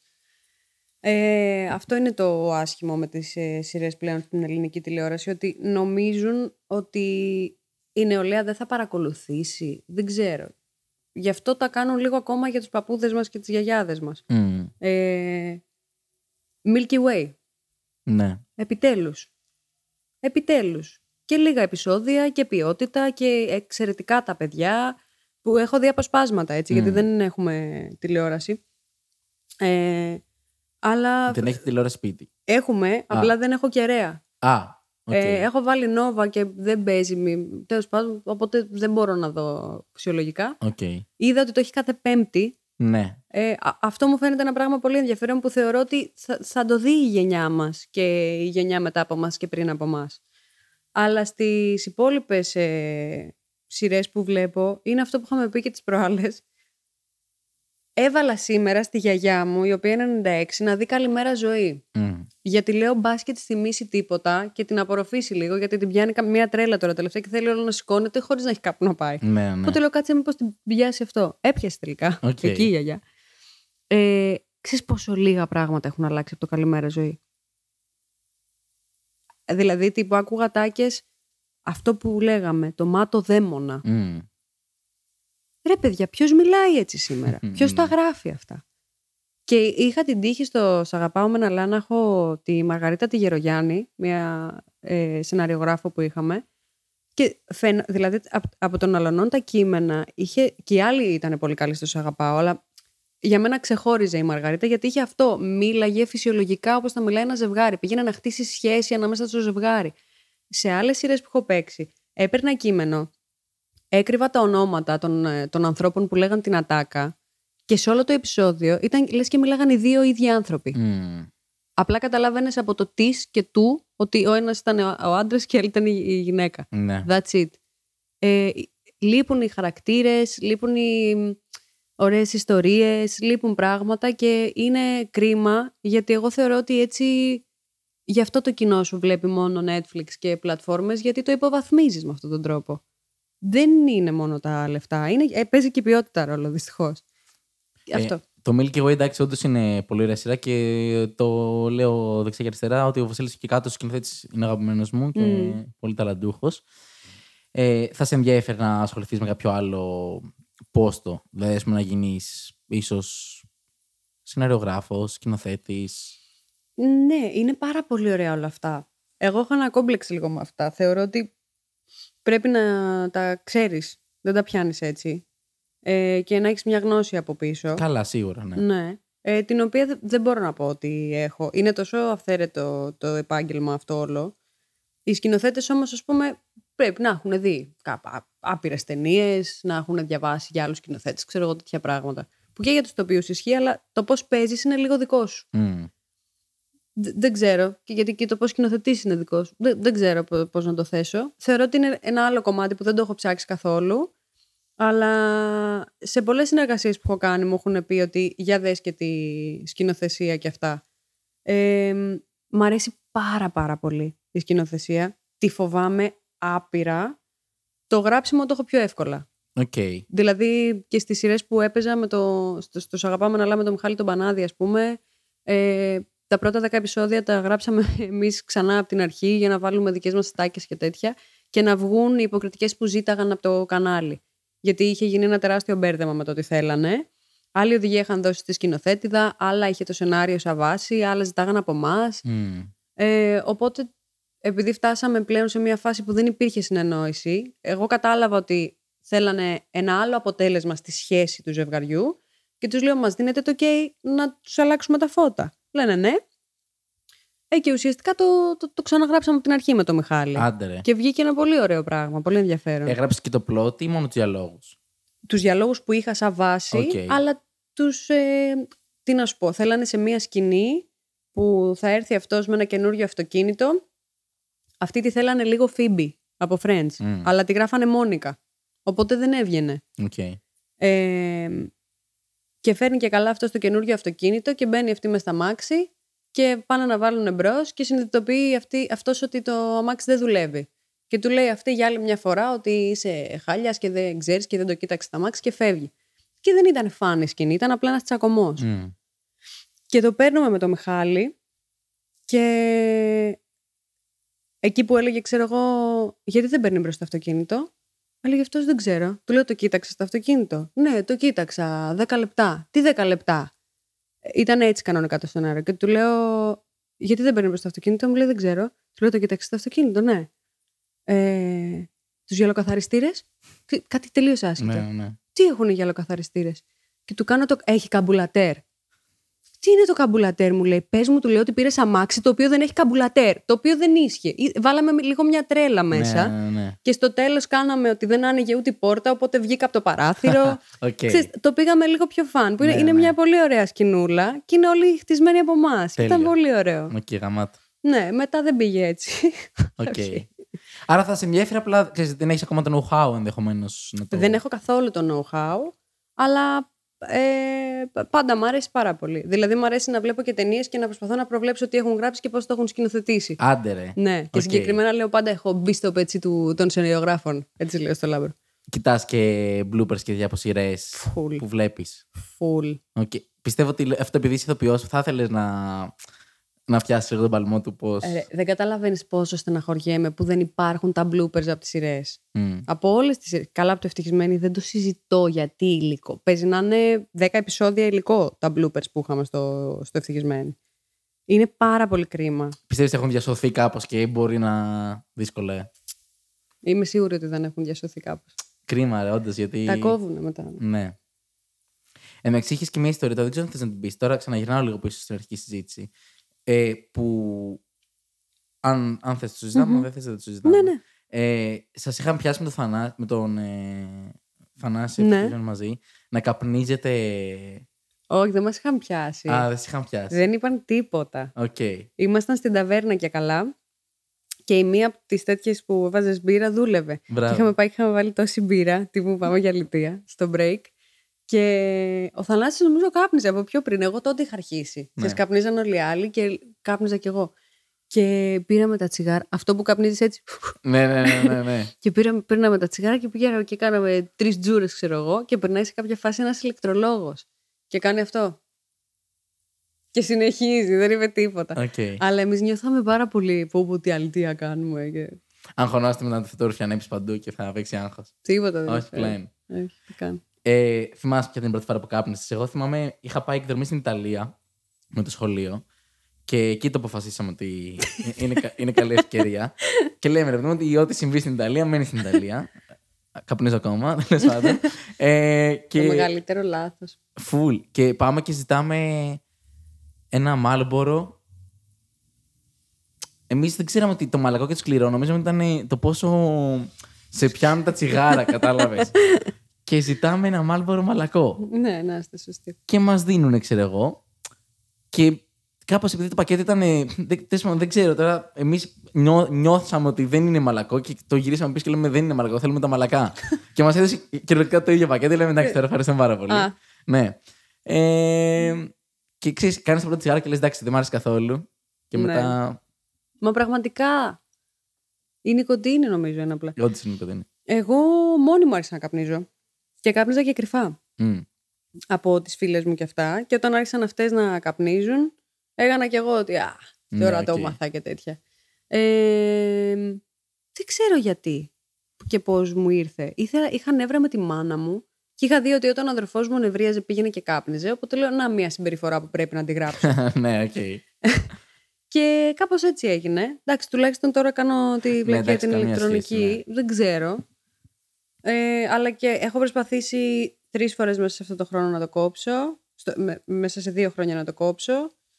Δεν είναι εύκολα τα πράγματα. Ναι, όντως είναι. Εντάξει, γι- εγώ ας πούμε, το έχω κόψει 6 μήνες μια φορά. ναι. Και κάπνιζα πολύ. Ε, το ξανάρχισα εν τέλει. Η- η- Το θέμα είναι όταν το κόψεις να πεις ότι το κόβω, το κόβω. Το δηλαδή, κόβω, το δεν κόβω. κάνω. Αλλά το συνδέεις και με γεγονότα αργά. Θα πας παραλία, ξέρω εγώ, θα πεις Α. Ή ξέρω... Παραλία. Το πρωί ο καφές. Καλά, εντάξει, ναι. Πρωί καφές, ναι. Ναι. Εγώ τώρα θα πάω. Θα, έκ- θα το πω πρώτη φορά αυτό. Ε, θα πάω Αμερική. Έκλεισα ταξίδι. Α, Ναι. συγχαρητήρια. Ευχαριστώ. Ε, πρώτη φορά στη ζωή μου και. μ, Μ' αγχώνει εντάξει full το αεροπλάνο, γιατί θα είμαι μόνος μου στο αεροπλάνο. Ω. Ναι. Ε, μ, και μ' αγχώνει καλά και το κάνω. Σκέφτομαι να πάρω ξέρεις, αυτές τις νοικοτήνες που τα βάζεις πάνω σου. Εμένα στα αεροπλάνα δεν με... δε- 24 ώρες που πήγαμε για Παναμά. Μπράβο, ναι. 11 ήταν το σερί. Γιατί είχε stop Γαλλία που Γαλλία εννοείται είχαν δωμάτιο για να καπνίζει. Α, είχανε. Ναι. Ε, αλλά 11 ώρες που ήταν η πτήση, τίποτα. Ο ξάδερφός μου πήγαινε και κάπνιζε στο μπάνιο. Αυτό κανονικά απαγορεύεται. Καλέ ναι. Ναι. Με μείνει η φάση τύπου δεν σε Καλά, αφήνουν να εντάξει. ξαναμπεί στην αεροπορική και τέτοια. Κοίτα, στις μεγάλες πτήσεις, γενικά είναι, επειδή ξέρω και άλλε συνοδού, ε, είναι τι πιο σύνηθες να συμβεί. Ε, να δούνε κόσμο να καπνίσει στο αεροπλάνο. Αλήθεια. Ναι, όχι μέσα στο αεροπλάνο, αλλά στο μπάνιο Στο τύπου μπάνιο. όντως γίνεται Εγώ τεκές. τρελάθηκα με τον ξάδερφό μου. Του λέω Ναι. τι έκα- ξέρεις, είναι- Είμαι πολύ των κανόνων. Και Ναι, λέω ναι, ναι. ότι πώς το σκέφτηκες. Ναι, ναι, ναι, ναι, οκ. Αλλά νομίζω θα είσαι μια χαρά. Ναι, μακάρι. Έχεις θέμα με τα αεροπλάνα; Ε, γενικά δεν έχω θέμα. Εντάξει, αλλά οι περισσότερες πτήσεις που έχω κάνει ξέρεις, είναι και μία-δύο ώρες, ξέρω εγώ. Είναι πιο ωραία τα μεγάλα. Κουνάνε λιγότερο. Αλήθεια. Ε, στο λέει άνθρωπος που φοβάται πάρα πολύ. Α, μπράβο, ναι, εσένα δεν σε αρέσουν τα αεροπλάνα. Άπαπα. Εγώ με Ζάναξ πήγα και ήρθα. Οκ. Δεν την πάλευα αλλιώς. Και έκανα λάθος την πρώτη πτήση και πήρα λεξοτανίλ. Οχ. Και από Ελλάδα για Γαλλία πηγαίναμε έτσι. Ναι. Δεν καταλαβαίνεις. Ήμασταν jazz hands το ναι, αεροπλάνο. οκ. Ε, και δεν με είχε πιάσει, γιατί ήταν λεξοτανίλ, δεν ήταν Ζάναξ. Ναι. Ε, και θυμάμαι μου είχε πει ο, ψυχο- ο ψυχαναλυτής γράψε στο, ε, στο ημερολόγιό σου όταν νιώθεις ότι κάτι δεν πάει καλά. Και είναι όλα τα γράμματα caps lock. Δεν το ξανακάνω. Τι λες, ρε. δεν ξαναμπαίνω. Του το έδωσες. Το, του το έδωσες. Εννοείται του Α, το έδειξα. οκ. Έκλαψε. Α, οκ. Ναι. Ε, μετά στην επόμενη που ήταν ε, Γαλλία-Παναμά, πήρα ζαναξάκι, κοιμήθηκα. Τις πέντε ώρες που ξύπνησα ήταν ε, χάλια πάλι. Αλλά αυτές τις ε, τις υπόλοιπες που κοιμόμουν ε, μου απολάμπρωσε ότι δεν κούνησε καθόλου. Ναι. Και στο γυρισμό, perfect. Perfect. Ναι. Αλλά χειρότερα έχω αγχωθεί σε πτήσεις για Θεσσαλονίκη και τέτοια, που είναι πιο μικρούλια τα αεροπλάνα. Αυτές όμως μέχρι να ανεβεί ε, κατέβηκε το αεροπλάνο. Ναι. Έχω πάρει αεροπλάνο, συγγνώμη που ενθουσιάστηκα. ε, δεν θυμάμαι τώρα, Κοζάνη πήγαινα. Ε, και πάω Αθήνα Καστοριά, Μμ. Καστοριά Κοζάνη με αεροπλάνο. Πω. 10 λεπτά πτήση, χωρίς υπερβολή. Γιατί είναι μία ώρα με το αμάξι και κυριολεκτικά το, δεν το έχω ξαναδεί. Ε, το αεροπλάνο ανεβαίνει και μετά πηγαίνει παράλληλα με το έδαφο, αλλά σε ένα υψόμετρο τύπου. Αν, χτύπαγε, αν ήταν καθαρά Δευτέρα, θα χτυπάγαμε χαρταετό. Χαρταετό, ναι. ναι, δηλαδή ήταν τόσο χαμηλά. Και ήταν πάρα πολύ αστείο. Ήμασταν 30 άτομα στο αεροπλάνο, τα οποία μας αλλάξαν θέσεις, εγώ πιστεύω, για να αντισταθμίσει το βάρος και να μην πέσουμε. Και ήταν τύπου, δεν υπήρχαν κανένα συνοδοί στο, στο αεροπλάνο. Ήταν τόσο μικρή πτήση. Ναι, ήταν απλά τι να πιλότος. κάνουν οι άνθρωποι. Ανέβηκε και Private κατέβηκε. jet ε, ήταν. Οριακά, τύπου. ναι. Και ήταν πολύ, πολύ περίεργο. Και Ναι. Μετά κατεβαίνουμε στο αεροδρόμιο της Κοζάνης, το οποίο δεν ξέρω αν έχεις πάει. Όχι. Είναι κυριολεκτικά όσο το σαλόνι εδώ πέρα. Ε, ήταν, ήταν super surreal. ρε. Λες, τώρα τι γίνεται, μια αλάνα. Δεν έχει κανένα αεροδρόμιο τύπου να σου τσεκάρουν τα εισιτήρια. και τέτοια. Απλά κατεβήκαμε το αεροπλάνο, περπατήσαμε προφανώς και αυτό ήταν. That's Και- it. Ναι, το πιο surreal πράγμα στον κόσμο. Αυτό θα με άγχωνε πάρα πολύ, ας πούμε. Ναι. Οκ, λες. Πάρα πολύ, Ναι. Ε, μ, με jet lag και τέτοια είχες θέμα. Καλά, είχαμε επικό θέμα. Όχ, μην μου λες τέτοια. Επικό θέμα Όχι. είχαμε, δεν καταλαβαίνεις. Φτάνουμε. Τώρα ήμασταν 26 ώρες ξύπνοι. Ναι. Φτάνουμε Παναμά. Ε, παίρνουμε κατά τις 7.30 το απόγευμα, ξέρω εγώ, παίρνουμε ένα ταξί, πάμε στο hostel, ξαπλώνουμε και είμαστε σε φάση ύπνος. Δεν Μμ. υπάρχει περίπτωση. Αρχίζει ο Λάμπρος, μου λέει αγάπη μου, σήκω, έλα, είναι 10, μην χάσουμε τη μέρα τώρα, σε μισή ώρα τώρα. Ξανακοιμάμαι εγώ. Έλα, μου λέει, έλα, έχει πάει 12, μας ξαναπήρε ύπνος, σήκω, σήκω, σήκω. Εν τω μεταξύ εκεί βρέχει όλη την ώρα, οπότε ξέρεις, θα είναι σκοτεινά. Ναι.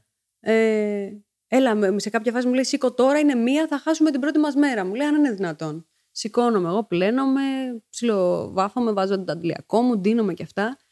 Του λέω: Βρήκες που θα πάμε να πιούμε καφέ. Ε, γάμο, το όλα κλειστά είναι, λες, να έχει καμιά αργία. Όχι. Του λέω: Τι αργία. Του λέω: Τι είναι, 2 AM ή PM. AM μου λέει. Του λέω: Είναι δύο τα ξημερώματα. Του λέω. Ω. Έχουμε κοιμηθεί 4 ώρες, ξέρω εγώ, 5 πώς ήταν.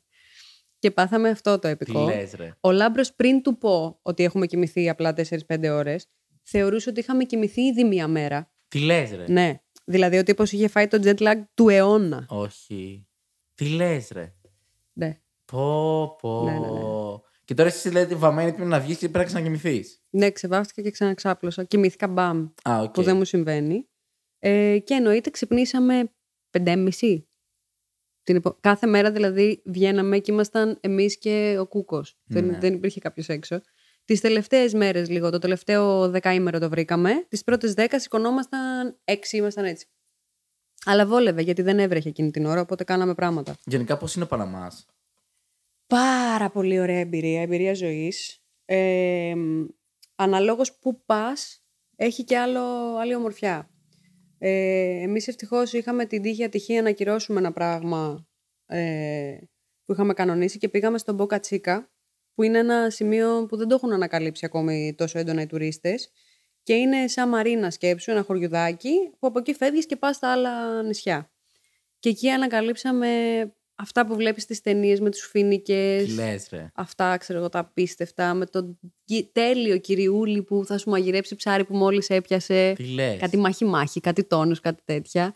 Και τύπου έδινε 10 δολάρια και έτρωγε ένα πιάτο τόσο. Οκ. Ε, εντάξει, μετά υπήρχαν και τα full τουριστικά. Από καραϊβική μεριά τα, τα Bocas del Toro που είναι πάρα πολύ γνωστά, που πάνε όλοι, ξέρω εγώ. Που εκεί εγώ, ας πούμε, ένιωσα μια θλίψη. Δεν... Ήταν τόσο όμορφα όλα και έβλεπες σε μια παραλία που είχες sloths και βραδίποδες να καίνε σκουπίδια από κάτω από τους βραδίποδες. Οκ.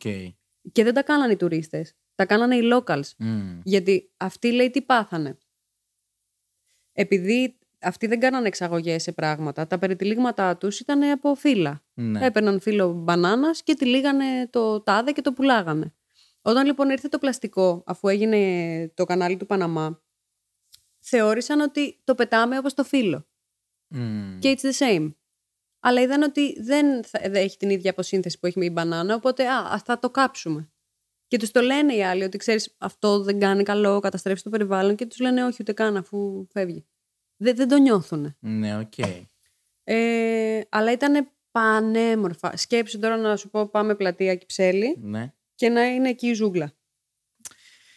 Ε, εντάξει, εμένα με τρομάζει λίγο αυτό που λες. Δηλαδή, με, περισσότερο με τα ζώα και αυτά δεν ξέρω. Εγώ τα φοβάμαι λίγο. Δεν ξέρω τι ζώα είδες. Μόνο μαϊμούδες και τέτοια έχει.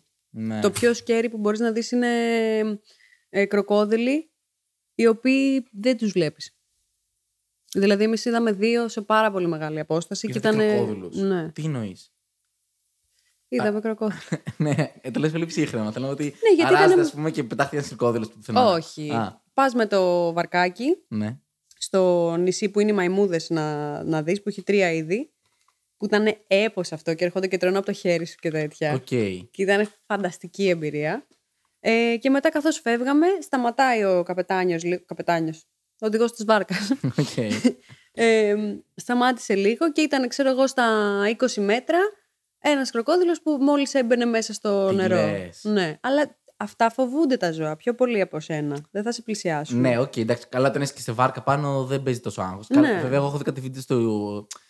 Ε, όταν είναι να κοιμηθώ, γιατί πρέπει να ξυπνήσω την επόμενη μέρα, λέω ας δω ένα τελευταίο βίντεο στο YouTube. Και κλασικά την πατάω και βλέπω, καταλήγω να βλέπω αρκούδες που ανοίγουν. ξέρεις, πόμολα και τέτοια. Και αυτό Ναι. είναι φουλ αγχωτικό. Εντάξει, αρκούδες και τέτοια δεν είχε. Ναι. Έχει Jaguar νομίζω, αλλά αυτά είναι πάρα πολύ βαθιά μέσα στο, στη ζούγκλα που εμείς δεν μπήκαμε τόσο. Πήγαμε στα, στα τύπου, τι να σου πω, οι, τα δρομάκια τους μέσα ε, είναι όσο είναι το σαλόνι. Μμ, Δηλαδή είναι super safe. Οκ. Δεν είχε κάτι επικίνδυνο, γιατί και εγώ είμαι full χέστης, δεν θα το έκανα. Ναι, ναι, ναι. ναι. Ο Λάμπρος είναι τώρα δω αρκούδα. Ναι, οκ, κατάλαβα. είναι τέτοια φάση. Τέλειο. Ε, έχεις κάποιο άλλο χόμπι, Εύη, κάτι που να ασχολείσαι το τελευταίο καιρό που να σ' αρέσει και να μην το ξέρουμε; Μ' αρέσει. Μ' αρέσουν πάρα πολλά πράγματα. Είμαι πολύ κολλημένη με τη μουσική. Ακούω πάρα... Δεν περνάει η μέρα να μην λιώσω να ακούω μουσική και τέτοια. Ε, χόμπι σαπούνια κάνω και Άντε, ρε. κεράκια. Ναι. Τι λες, γαμάτο. Ωραίο είναι. Πόσο είναι καιρό; δημιουργικό. Ε, δύο χρόνια τώρα. Οκ. Αλλά τα κάνω για μένα, για τους φίλους μου, ξέρεις, δεν... Μπράβο, ναι. Τέλειο. Και Και, κεράκια. αρωματικά και τέτοια. Ναι. Πω, πω, γαμάτο. Έχω πολλά αρωματάκια. Θα σου φτιάξω. Τέλειο, Άμα ευχαριστώ. δεν γραφτεί και εδώ ήχος. Όχι, έχει γραφτεί.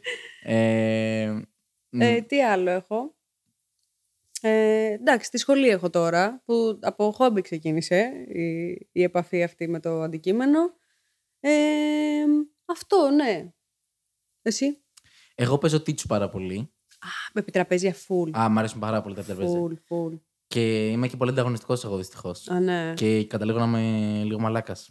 Ξενερώνεις όμως, σου χαλάει το fun του game. Ε, όχι απλά μου χαλάει. ε, Θα τσακωθώ για τα επιτραπέζια.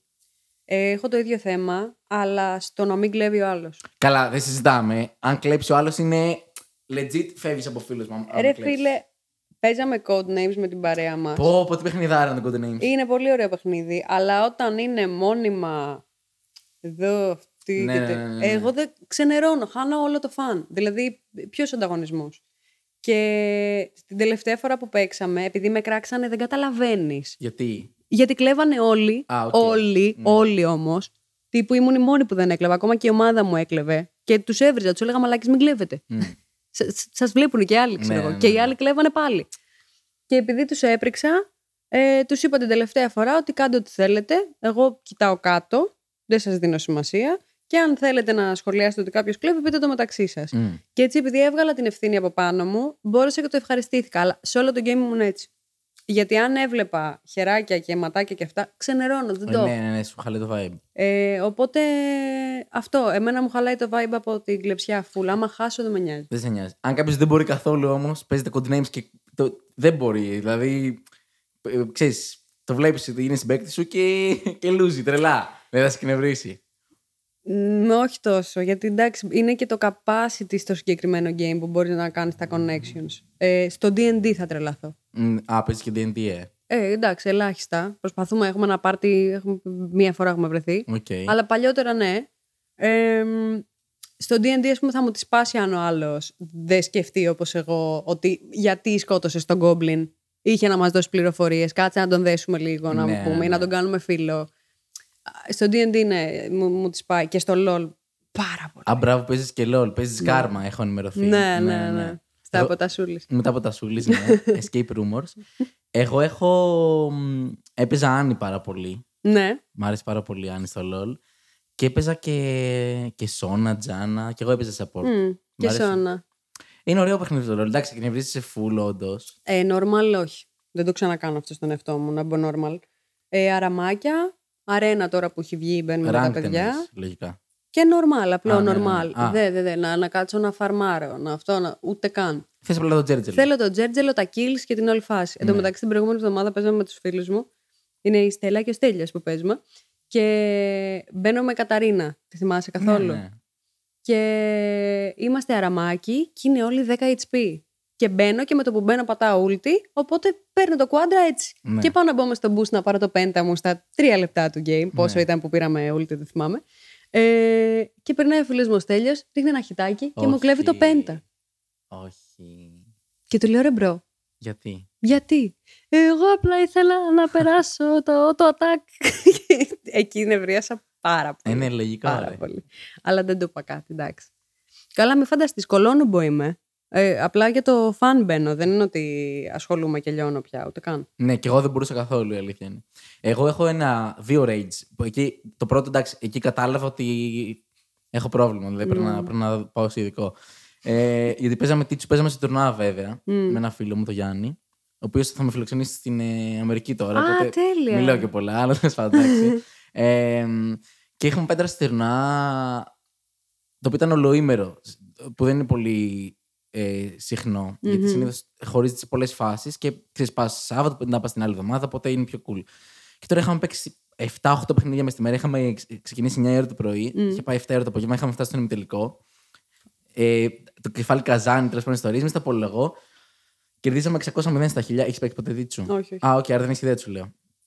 Ε, πρώτα, να σε ρωτήσω πριν ξεκινήσει την Ναι. ιστορία, αλλά τώρα είναι αργά, θα την πω. Θα Εντάξει. πες το. Οκ. Okay. Κερδίσαμε 600 είναι στα χίλια το παιχνίδι. Είχαμε μια πολύ μεγάλη διαφορά ασφαλείας. Εμεί τα απολογώ. Έχουμε πει grand οι άλλοι και πάνε για ένα-δύο.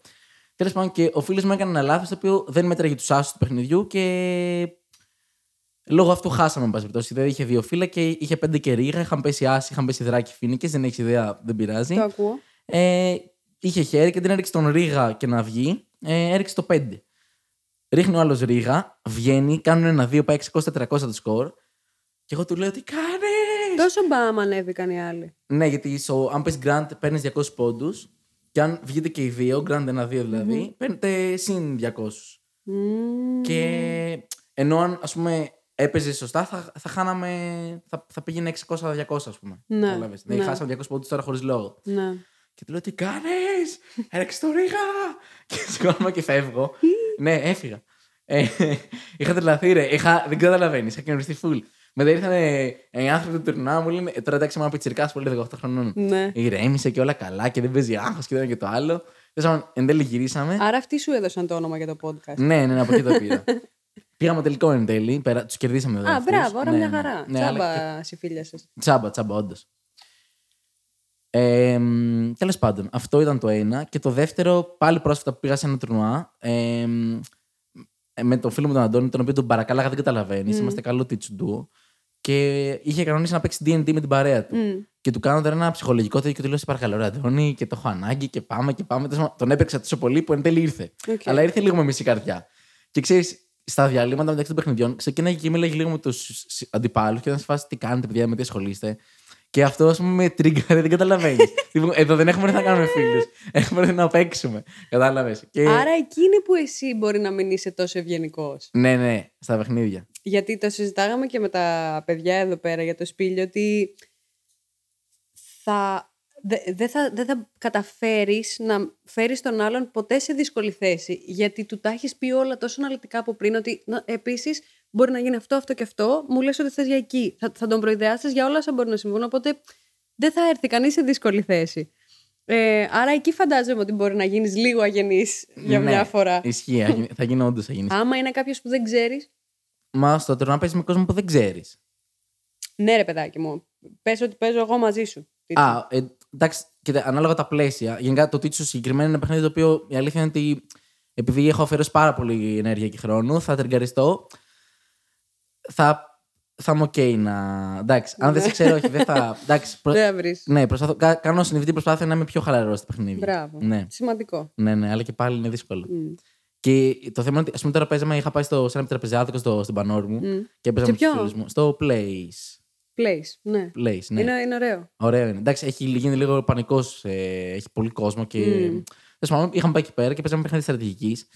Και. Ποιο; Πώς λεγόταν τώρα, δεν θυμάμαι να σου είμαι ειλικρινής. Εντάξει. Τέλος πάντων, ναι.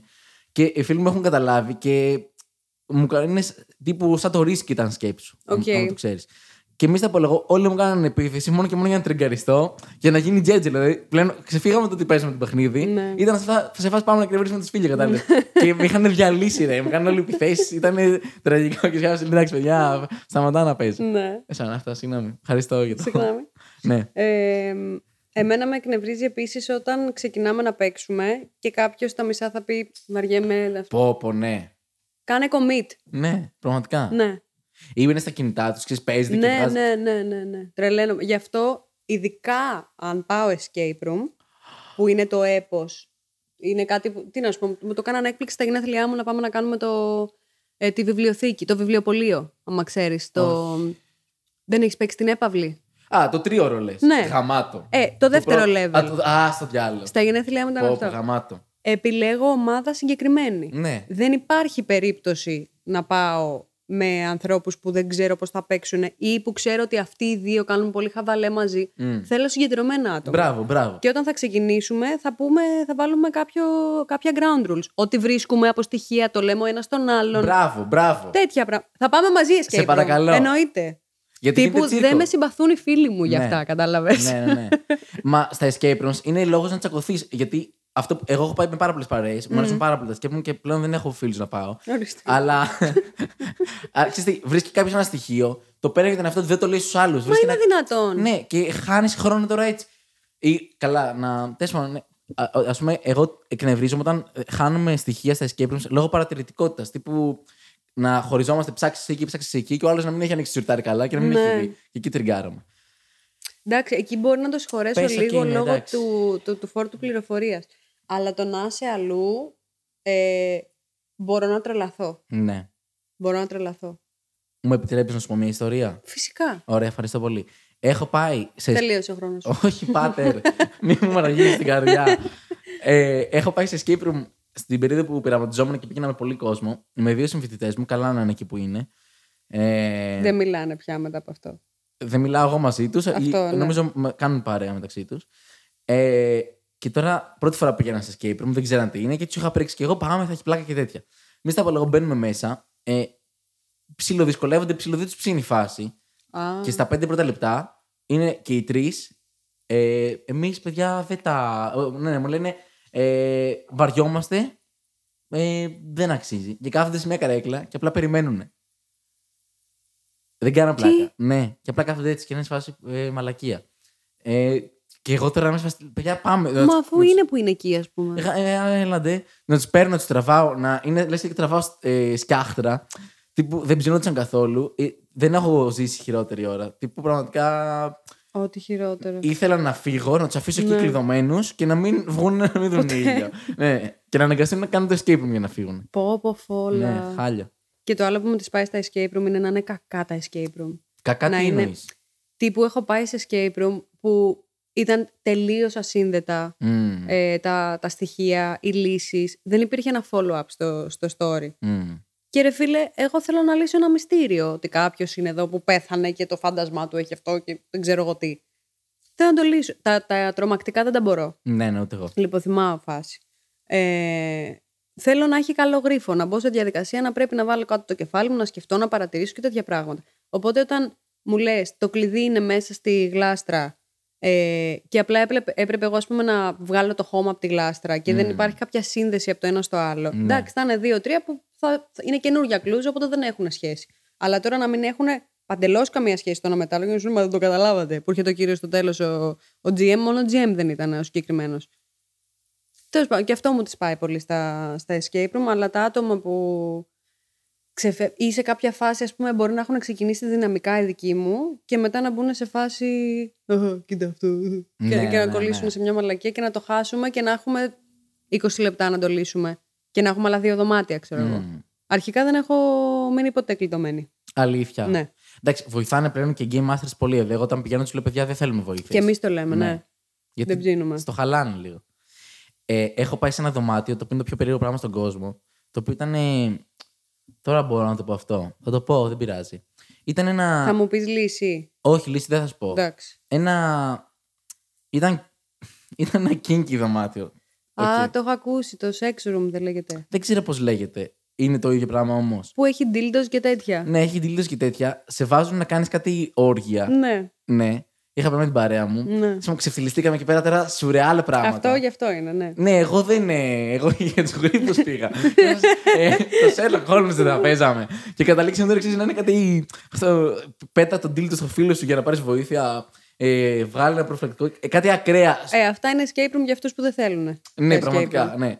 Τέλος πάντων, εγώ δεν ήμουν καθόλου προετοιμασμένος γι' αυτό. Τσίρκο η κατάσταση. Και στο τέλος μας κάνει ο Μαν. Ε, τελειώ, βγαίνουμε από το δωμάτιο τέλος πάντων. Και λέει: Λοιπόν, έχω ένα φλασάκι. Ε, στο οποίο έχει ό,τι κάνατε. Τώρα είχαμε κάνει ξεφτιλίκια. Ε, ό,τι εδώ σε βίντεο και φωτογραφίες, σας το δίνω. Ε, διαχειριστείτε το όπω θέλετε. Στο μεταξύ το δίνεις στο φίλο μου τον Αλέξανδρο, ο οποίος είναι ο χειρότερος που μπορούσε να το δώσει, γιατί είναι υπερκάφρος και τύπου δεν ξέρω, θα μας εκβίαζε για πάντα. ε, δες μου, μετά τσακωθήκαμε, εμείς τα απολεγώ, το πήραμε, δεν το ανοίξαμε ποτέ και το βάλαμε κάτω από το αμάξι μου και το έσπασα με το αμάξι μου. Γιατί; Γιατί δεν ξέρω, φοβόμασταν ότι αν το έπαιρνα Αλέξανδρο θα είχαμε γίνει ρόμπα. Είχε γίνει τώρα, Οκ. σκηνικά τώρα περίεργα. Τώρα τι κάνεις τριπτή μπροστά στους φίλους σου και. αμ, Εντάξει, ήμουν και πιτσυρικά, αλλά δεν ξέρω, ήταν πολύ άβολο, κατάλαβες. Είχαν κάνει πολύ Ναι. άβολα πράγματα. Μπορώ να το φανταστώ. Ναι. Ε, Και εκεί είχα Το νιώσει πολύ, πάτησες, πολύ ε. περίεργα, ναι. Άκου να δεις. Το distraction. ναι.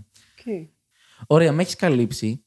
Ε, Χαίρομαι. υπάρχει κάτι που δεν έχουμε συζητήσει και θα ήθελες έτσι να, να θίξουμε; Κάτι που δεν έχουμε συζητήσει και θα ήθελα να θίξουμε. Ε, εγώ σαν άνθρωπος, θα σου πω τώρα, Ωραία. μιας που έχουμε το, το βήμα αυτό του, του YouTube, Τέλεια. θα ήθελα να, εμπνευσμένη από τα, τα threads, Μμμ. θα πω, ε, μου τη πάει εσύ πολύ κακία που βλέπω και, και παίζει. Βλέπω, ας πούμε, μια κοπελίτσα που ανεβάζει ότι πήγε και έκανε διόρθωση πλαστική στη μύτη της και της κάνανε μποτσιά και γράφουν από κάτω καλά να πάθεις, που πήγες και έδωσες λεφτά για να κάνεις αυτό, ε, το ένα ή το άλλο. Ή τώρα μία άλλη, τη- μία τεράστια influencer την κράξανε για κάτι, μία περούκα που έβαλε μια purple ταινία που γυρίστηκε, έχει γίνει ένα μεγάλο σκηνικό με αυτό και την κράζουν όλοι. Και βγήκε και είπε δεν ήξερα, δεν είχα διαβάσει, σας ζητώ συγγνώμη, έκανα λάθος και όλο αυτό το, το cancel και το βρυσίδι και σε παιδιά που μιλάνε για τις ασθένειές τους και βλέπεις ότι υπάρχει μια αρνητικότητα και ένα bullying σε έναν άλλο βαθμό και δεν υπάρχει κανένας λόγος. Μμ. Και νομίζω ότι δεν ξέρω, επειδή έρχεται έτσι το νέο έτος, λίγο, λίγο ευγένεια ρε παιδιά. Δηλαδή, πόσο, πόσο πιο εύκολο είναι να είμαστε, βασικά πόσο πιο δύσκολο φαίνεται να είναι το να είσαι ευγενικός αντί να κάθεσαι, από το να κράζεις και να βγάζεις μια αρνητικότητα σε όλα. Και λίγο αυτό με, με- με, σ- με ενοχλεί στον πυρήνα μου, ρε παιδάκι μου, το να μην υπάρχει ευγένεια. Και το βλέπεις παντού. Το βλέπεις και στη μουσική, το βλέπεις και ε, στα beefs και στο, στο- θα ανεβάσει κάποιοι μια φωτογραφία και θα μπουν οι άλλοι να κράξουν το, το, το, το να βγάλουν τη χολή, ας πούμε. Γιατί; Ας κοιτάξουμε λίγο την παρτούλα μας και ας είμαστε λίγο πιο ευγενικοί. Δεν πειράζει. Σε ενοχλεί και σ- όταν συμβαίνει και σε τρίτους λογικά. Ή το λες με αφορμή Στους ότι το έχεις τρίτους φάει με και ενοχλεί. εσύ; Στους τρίτους με ενοχλεί περισσότερο. ΟΚ. Ειδικά όταν βλέπω ότι το κάνουν σε ανθρώπους οι οποίοι δεν μπορούν να αμυνθούν τόσο εύκολα Ε, ή, ή ότι απλά θα κάτσουν να το, να το φάνε, ξέρω εγώ. Ε, με, με ενοχλεί πάρα πολύ. Αγένεια με ενοχλεί βαθιά. Και, ναι, συμφωνώ πάρα πολύ και η κακία και εμένα με προβληματίζει πάρα πολύ αυτό. Εμένα, εντάξει, ειδικά τώρα με το Fredge, ε, πάνω στο, πέρα από τον Τζέρετζελό, με έχει πανικοβάρει κιόλας. Δηλαδή, είχα ήδη αρκετές πλατφόρμες που με βρίζανε, δεν θέλω μία έξτρα. Και επειδή είναι και τόσο χαοτικό, δηλαδή, ο καθένας μπορεί να πει το μακρύ του και το κοντό του και όντως υπάρχει κακία και σε βρίζουν και είναι πολύ βάρη πράγμα, ρε φίλε. Και στο τέλος της ημέρα λες, πρώτον, δεν έχεις και το χώρο και το χρόνο να εξηγήσει τον κάθε άνθρωπο και να, κάνετε, να, να σου εξηγήσει Ναι. και αυτός τι πρόβλημα έχει και να του πεις και εσύ κάποια πράγματα και να του πεις ότι κιόλας ρε φίλε, στο τέλος της ημέρα. Εντάξει, κάνω εγώ τη φάση μου. Δεν. Κάνε... Α, ξέρεις τι, οι πλατφόρμες είναι Ναι. ανοιχτές για να μπαίνει και να βγαίνει όποιος θέλει. Ναι. Αυτό είναι που εμένα μου τις πάει, ότι από τη στιγμή που δεν σ' αρέσει αυτό, δεν υπάρχει λόγος να κάτσεις να βγάλεις σχολή. Εντάξει, εκτός αν μιλάμε για σκηνικό στο οποίο, τι να σου πω, μιλάμε για καθαρό σεξισμό, για καθαρό ρατσισμό, για τέτοια πράγματα. Ε, να κάθομαι να, να προωθώ εγώ, να λέω, ξέρω εγώ, να πεθάνουν αυτοί, μια ομάδα μειονότητας. Ναι, εκεί να βρίσουμε όλοι μαζί και να φάει cancel αυτός ο άνθρωπος. Αλλά όταν εσύ ανεβάζεις ένα αστείο, γιατί εγώ να μπω από κάτω και να σου πω σπήλιο κάνεις δεν γελάει με τα αστεία σου, Ναι, ε, ναι. φάεις κατά. Δεν υπάρχει λόγος. Αν δεν σ' αρέσει αυτό που ανεβάζει ο Σπήλιος, απλά κάνε unfollow, bro. That's it. Ναι, ακριβώς αυτό. Εντάξει, εμένα με βαρύνει πολύ. Ρε. Δηλαδή, αυτό στο θερί της τώρα. Ανέβασα μια μαλακία τις προάλλες. Λέω ότι πήγα Σερβία το πρωί και έφτιασα βελβι- βελιβράδι. ΟΚ, μια ένα λογοπαίγνω από εκεί. Εντάξει, εντάξει, ΟΚ. Και μου γράφουν τώρα από κάτω σκάσε και ε, είσαι cringeράς bro σταμάτα και σταμάτα ρε. Και... Εντάξει, ρε φίλε, δεν ξέρω. Είναι πολύ βαρύ και είναι και αγχωτικό γιατί ξέρεις. Τώρα, ας πούμε, εμείς κάνουμε το γύρισμα, ΟΚ. Και εγώ έχω το νου μου ότι ας πούμε, τώρα έχω ανεβάσει ένα thread ή ένα οτιδήποτε και ξέρω ότι μπορεί ξέρω, να ανοίξει το κινητό μου και να υπάρχουν 10 άνθρωποι εδώ πέρα που θα με βρίζουν και θα μου λένε όλα τα κακά. Και είναι πολύ βαρύ τώρα το πράγμα αυτό να έχεις τόση κακία και να, να ξέρεις τι σχολιάζεις. Και μπορεί ξέρεις κάποιος να κάνει repost και να πει Α, ο Σπίλιος δεν μπορεί το παιδί καθόλου. Και μετά να το απαντήσουν και στο repost άλλοι 15. Και ξέρω ότι γίνει μια συζήτηση τώρα για μένα και δεν έχω κάνει και κάτι κακό. Εμένα είναι λογικό, συγγνώμη τώρα που με έχεις πιάσει το rant, αλλά Όχι, είναι να ΟΚ, τα ρε πεις. παιδί μου, να, να μην σε γουστάρει ο άλλος. Αλλά λίγο, αυτό λίγο σεβασμό και Λίγο λίγο. σεβασμός. Ναι. Κοίταξε, το, το δικό σου. ε, εγώ στο, στο προσωπικό επίπεδο δεν με νοιάζει καθόλου. Ναι. Γιατί έχω μάθει και το διαχειρίζομαι, γιατί το έχω φάει από πάρα πολύ μικρή και γιατί ξέρω ότι είναι ένα 12χρονο που αυτό θα κάνει το 12χρονο. Είναι στη φάση της επιθετικότητάς του, δεν μπορεί να τη βγάλει μόνο στο σχολείο, θα τη βγάλει και στα social γιατί έτσι επικοινωνούμε πλέον. Οπότε πώς θα δεχτεί, α, ε, ψτ, εγώ έχω βρει στο σπήλιο. Και είναι 12 χρόνων, θα το πεις στους φίλους του, θα χαρεί. Μπορεί να είναι και μεγαλύτερης ηλικίας, αλλά κατά κύριο λόγο ε, το κοινό που βγάζει αυτό το πράγμα είναι πιο μικρές ηλικίες, ρε παιδάκι μου. Οπότε προσπάθησε και εσύ να καταλάβεις ότι δεν, είναι, δεν έχει πραγματική κακία αυτό μέσα του. Είναι απλά ένα παιδάκι το οποίο βαριέται, σε παρακολούθησε και είπε να βγάλει κακία. Μπορεί αυτό το παιδάκι να έχει έρθει και σε παραστασή σου να σε δει. Είναι απλά κάτι που γράφει. Γιατί είναι προστατευμένο ότι είναι πίσω από μία οθόνη. Ε, εμένα με, με επηρεάζει στο, στο σύνολο. Δηλαδή, με επηρεάζει που εσένα σε επηρεάζει. Κατάλαβες; Μμ, Και με επηρεάζει που υπάρχουν άνθρωποι που το προκαλούν αυτό στους άλλους. μμ. Ε, ξέρω ότι δεν θα βγει πουθενά. Ξέρω ότι εμείς απλά το λέμε για να το λέμε. Γιατί και οι άνθρωποι που θα το παρακολουθήσουν προφανώς Ναι, νομίζω ότι είναι του ίδιου βεληνικούς που είμαστε κι εμείς, ισχύει. αν μη τι άλλο. Ε, αλλά αν μπορεί να ακουστεί και ίσως ο ένας να επηρεάσουμε τον άλλον και λίγο πιο θετικά και με λίγη περισσότερη ευγένεια, καλό θα είναι. Ναι. Πάντως για σένα προσωπικά, επειδή η δουλειά σου βασίζεται στη νεολαία, μην ε, ανακυκλώνεσαι και αναλώνεσαι σε αυτές τις ε, σκέψεις. Είναι... Κοίτα πόσοι είναι σχεδόν 100.000 που σε ακολουθούν για τα Ναι. αστεία σου και για αυτά που λες. Και είναι και οκ. 10, 15, 540, 20.000 όσοι είναι, που είναι μικράκια τα οποία απλά θέλουν κάπως να δειχτούν και εκείνα. Και το προφίλ σου, εφόσον έχει πολύ κόσμο, ε, θα τους δούνε κιόλας από κάτω. Αρχικά σε ευχαριστώ πάρα πολύ για την ψυχοθεραπεία. Τίποτα. Να είσαι καλά, 50 ευρώ. ε, ξέρεις, εντάξει, είναι πολύ ωραίο αυτό που λες, αλλά ξέρεις, δεν έχεις ζήσει όμως. Σκέφτομαι ότι υπάρχει μια λεπτή γραμμή, ρε παιδί μου. Δηλαδή, Έχω δει κόσμο Μμμ. που δεν μ' άρεσε καθόλου η αισθητική του ή το content του ή οτιδήποτε και να λέω πραγματικά όντως σταμάτα Ναι. και μετά να. Δεν ξέρω, να λέω. Θα το λέω. Κάποιος πρέπει να το πει, κατάλαβες. Δηλαδή.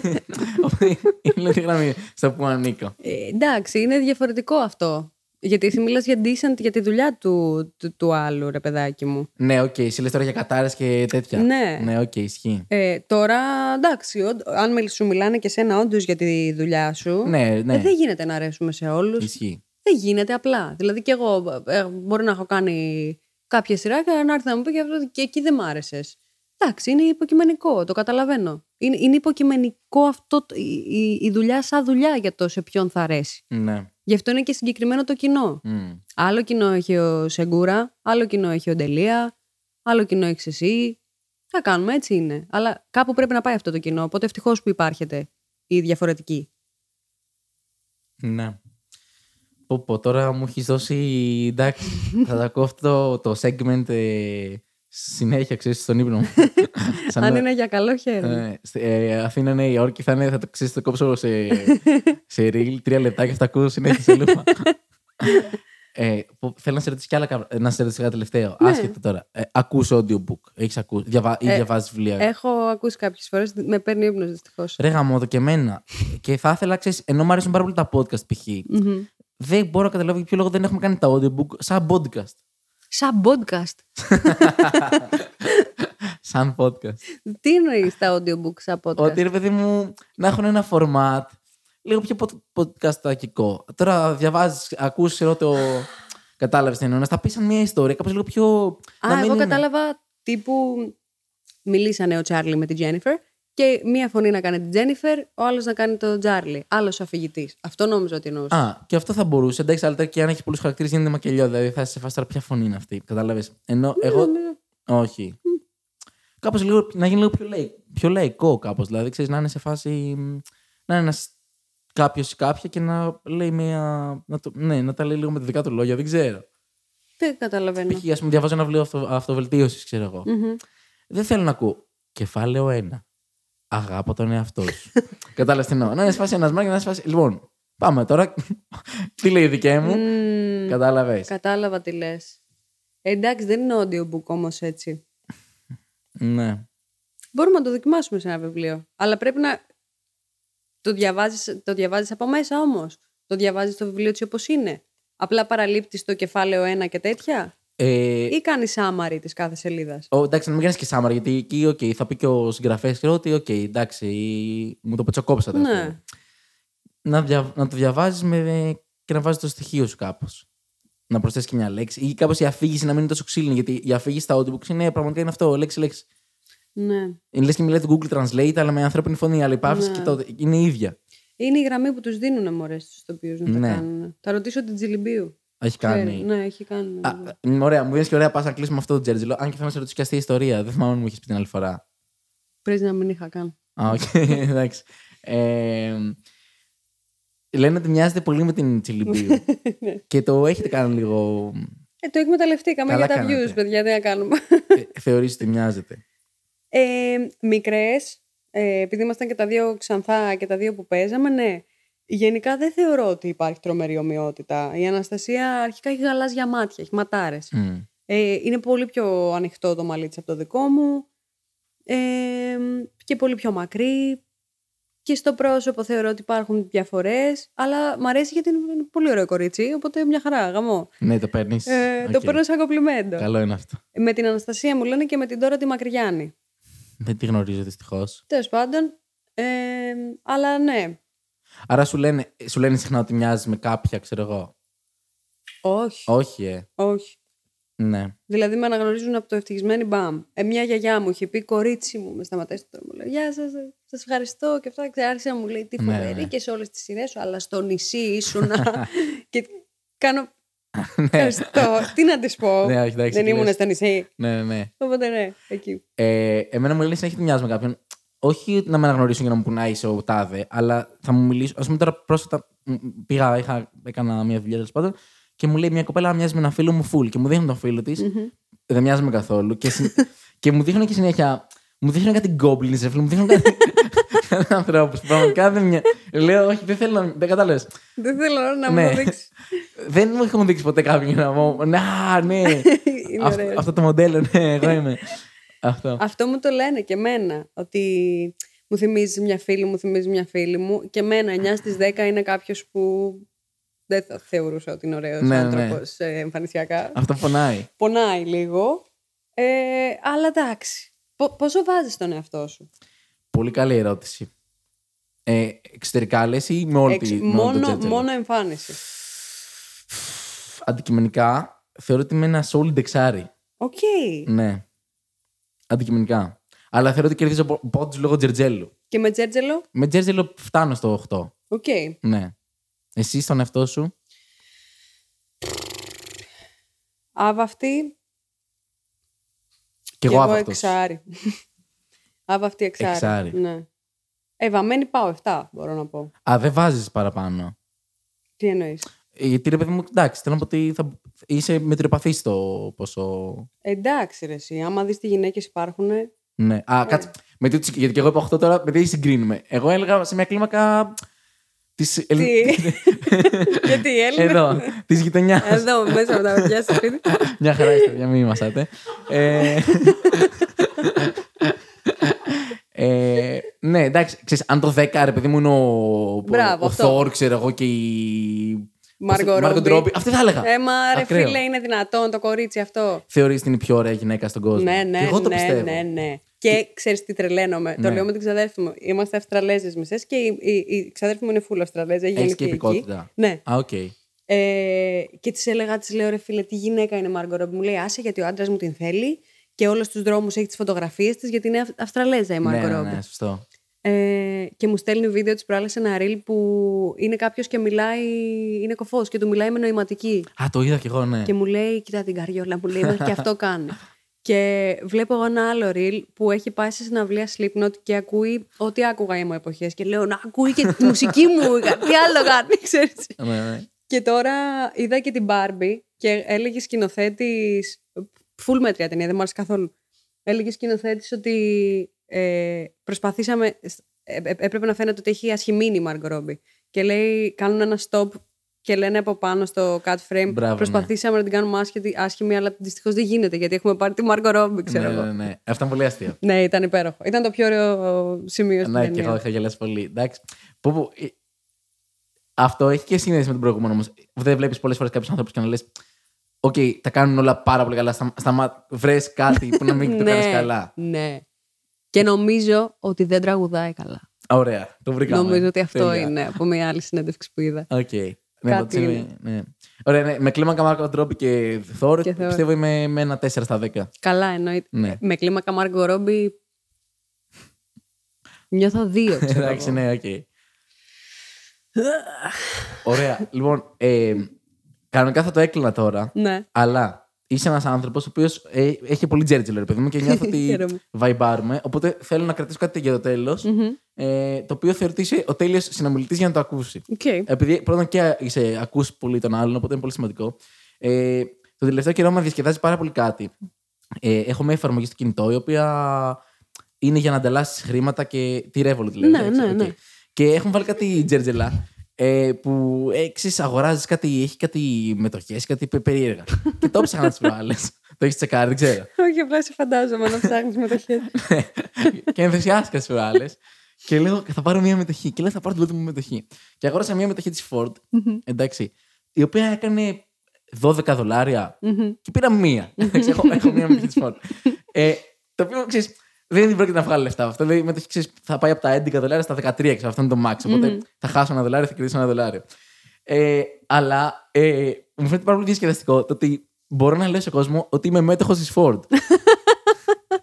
και πήγα σε ένα πάρτι πρόσφατα και ξέρεις, με ρωτάγανε κόσμος τι κάνεις. Και λέω: «Ε, Εντάξει, τώρα είμαστε σε μια επιχείρηση. Μου λέει: Α, τι, τι επιχείρηση. Και λέω: «Έτσι λέω: Βασικά είμαι μέτοχος στη. Δεν θα την ξέρετε τώρα. ναι, μετέχω στη Ford. Και να σα τι είσαι μετέχω. ναι, και, και το είχα πάει, το, το πήγα του φάρ. Και να σα Ναι. ε, ναι, εντάξει, τώρα με το Fiesta είχαμε ένα πρόβλημα και. και ρε, δεν καταλαβαίνεις, με διασκεδάζει πάρα πολύ αυτό το πράγμα. Ναι. Γιατί τυπικά δεν λέω ψέματα καν. Όχι, είμαι ναι. είμαι όντως μέτοχο στη Ford, εντάξει. Έχω μετοχές. και είναι πολύ διασκεδαστικό και αυτό ήθελα να το μοιράσω μαζί σου. εντάξει. Φόβο, είναι φοβερό αυτό. Ναι, είναι πολύ αστεία. Θέλω κι εγώ. Ναι, αλλά πρέπει να διαλέξει μια, μια εταιρεία που να μην είναι. Γιατί αν πεις στην Coca-Cola, εκεί κάπως τους κλωτσάει κατευθείαν, κατάλαβες. Πρέπει να πεις κάτι που να είναι μεγάλο, Ναι. αλλά όχι και τόσο huge. Τύπου να πω στη Mac. Τη Στη- σούπα τώρα. Τι, τι με, με τα. Κραγιόν. με τα κραγιόν. Ναι, κρα- όλα τα έχουν. Ναι, Make-up. στη Mac θα ήταν καλό. Ναι. Είμαι μέτοχος της Mac. ναι. και το πα... Πρέπει να σκάσει με κουστούμι στο επόμενο Πω, event. πω, γαμάτο. Και ταμπελάκι φόρντ εδώ. Γαμάτο! Γαμάτο! Τέλεια. Ρε, δεν καταλαβαίνεις, έχω πάθει θυσμό. Τώρα πή- πήγα πρόσφατα στο. και μπαίνεις και κοιτάς τη μία σου με το. Πήγα... ε, είχα πάει πρόσφατα στο Golden Hall που ήμουνα. Και είχαν στο 0 κάτι εκθεσιακά αυτοκίνητα. Έχουν τα- ναι. ναι, ναι. Και, και είχαν αυτοκίνητο της Ford εκεί πέρα. και δεν καταλαβαίνεις τι, τι πόσο τζέρτζελο. Έβγαζα φωτογραφίες. το, το έστελνα στους φίλους μου. Έχω legit. Εντάξει, τελείω μόνος μου, αλλά είναι. Ναι, οκ. Όταν ξανάρθει, πες μου, είμαι πολύ κοντά στον Golden. Να βγάλουμε μαζί Ωραία, φωτογραφίες. εντάξει, Θα πάρω κι τέλεια. εγώ Ωραία. με 12 βέβαια με Ωραία. μία μετοχή. Λοιπόν, ε, Όνειρο. Εύη, σε ευχαριστώ πάρα πολύ που ήρθες εδώ. Εγώ ευχαριστώ, Σπήλιο μου. Ε, πέρασα τέλεια και τις δύο φορές. Ε, σε περιμένω στην παράσταση. Ναι, θα, θα Τέλεια. τα καταφέρω. Ωραία. Ε, μπορούμε να σε βρούμε στο Instagram και στα social και στα Threads. Σωστά. Λέμε και αυτό πια. Ε, βέβαια. Πρώτο podcast ever που ακούγεται, bro. Ισχύει. Καλά, τα έχουμε. Δεν ξέρω πότε θα βγει. Ναι, θα βγει με 2024. Α, ναι. Ναι. Κρίμα. Γιατί; Τι γιατί, γιατί νόμιζα θα βγει αυτή την Κυριακή. Μα όχι, Και δυστυχώς. λέω θα ήμασταν, θα ήμασταν από τους πρώτους που λέμε μπορούμε να σε βρούμε Insta, YouTube και Threads. Καλά, δεν νομίζω μέχρι να. Είμαστε από τους πρώτους. Σίγουρα το είπαμε πρώτοι. Στην, ε, ε, σαν real time. ναι. Real time, ναι. ναι. Εντάξει, θα το, θα το δούμε. Δεν ξέρω πότε θα βγει. Μπορεί να βγει και μέσα στο 23 να το προλάβουμε. Εντάξει. Το βλέπουμε. Να Είμαστε- με βάλεις πρωτοχρονιά. Καινούριο έτος με την official. Αν είναι η μέρα πρωτοχρονιά. Οπότε θα ανεβάσει το καινούριο βίντεο του 24. Αν είναι η μέρα πρωτοχρονιά δεν θα πάει τόσο καλά. Όχι ανήμερα. Όταν α- θα αλλάξει η χρονιά και θα ανεβάσετε ένα βίντεο, να είμαι εγώ το πρώτο. Είμαι Ωραία. πολύ τυχερός άνθρωπος. Θα Αλήθεια. σου φέρω τύχη. Ναι. Ω. Θα πάρει 100.000. Ωραία. Μετοχές στη Ford. Το κρατάω. Οκ. Οκ. Ωραία. Ε, θα, θα σου πω, ε, είμαι OK με αυτό. Α, μ, Μ' αρέσει που το συζητάμε real time. Καλέ, δεύτερο. έτσι το Ναι, ναι. λέω. Η μαλακία είναι ότι έχω στο, στο επεισόδιο με τους Λεκομόντο, το οποίο είναι ή πριν από αυτό το επεισόδιο ή μετά από αυτό το επεισόδιο, που κανείς δεν ξέρει. ε, ξεκίνησα και είπα καλή χρονιά σε όλους. Αλλά αν πεις καλή χρονιά, λέμε παντού. Α, ναι. Μπορεί να κόψουμε και. Πίτα. Α, ε, ναι, κοπίπίτα. Το κοπητή πίτα. Ναι, ναι, ναι. Λοιπόν, ε, σε ευχαριστώ πάρα πολύ λοιπόν, που ήρθες. Εγώ ευχαριστώ. Ευχαριστώ. Πέρασα πραγματικά πάρα πολύ ωραία. Ευχαριστώ πολύ και εγώ. Ήταν ε, πολύ πλάκα. Και αν ε, είμαι όντως τα πρώτα, Ναι. θα κάνουμε στο τέλος της επόμενης το ίδιο podcast, να Ω. δούμε πώς θα έχουμε αλλάξει. Τέλεια. Έκλεισε. Έκλεισε. Ωραία. Ωραία, λοιπόν. Ε, ήταν η Εύη, ήμουν ο Σπήλιος και παιδιά, εμείς θα τα πούμε ή στο επόμενο επεισόδιο ή θα τα πούμε στους δρόμους.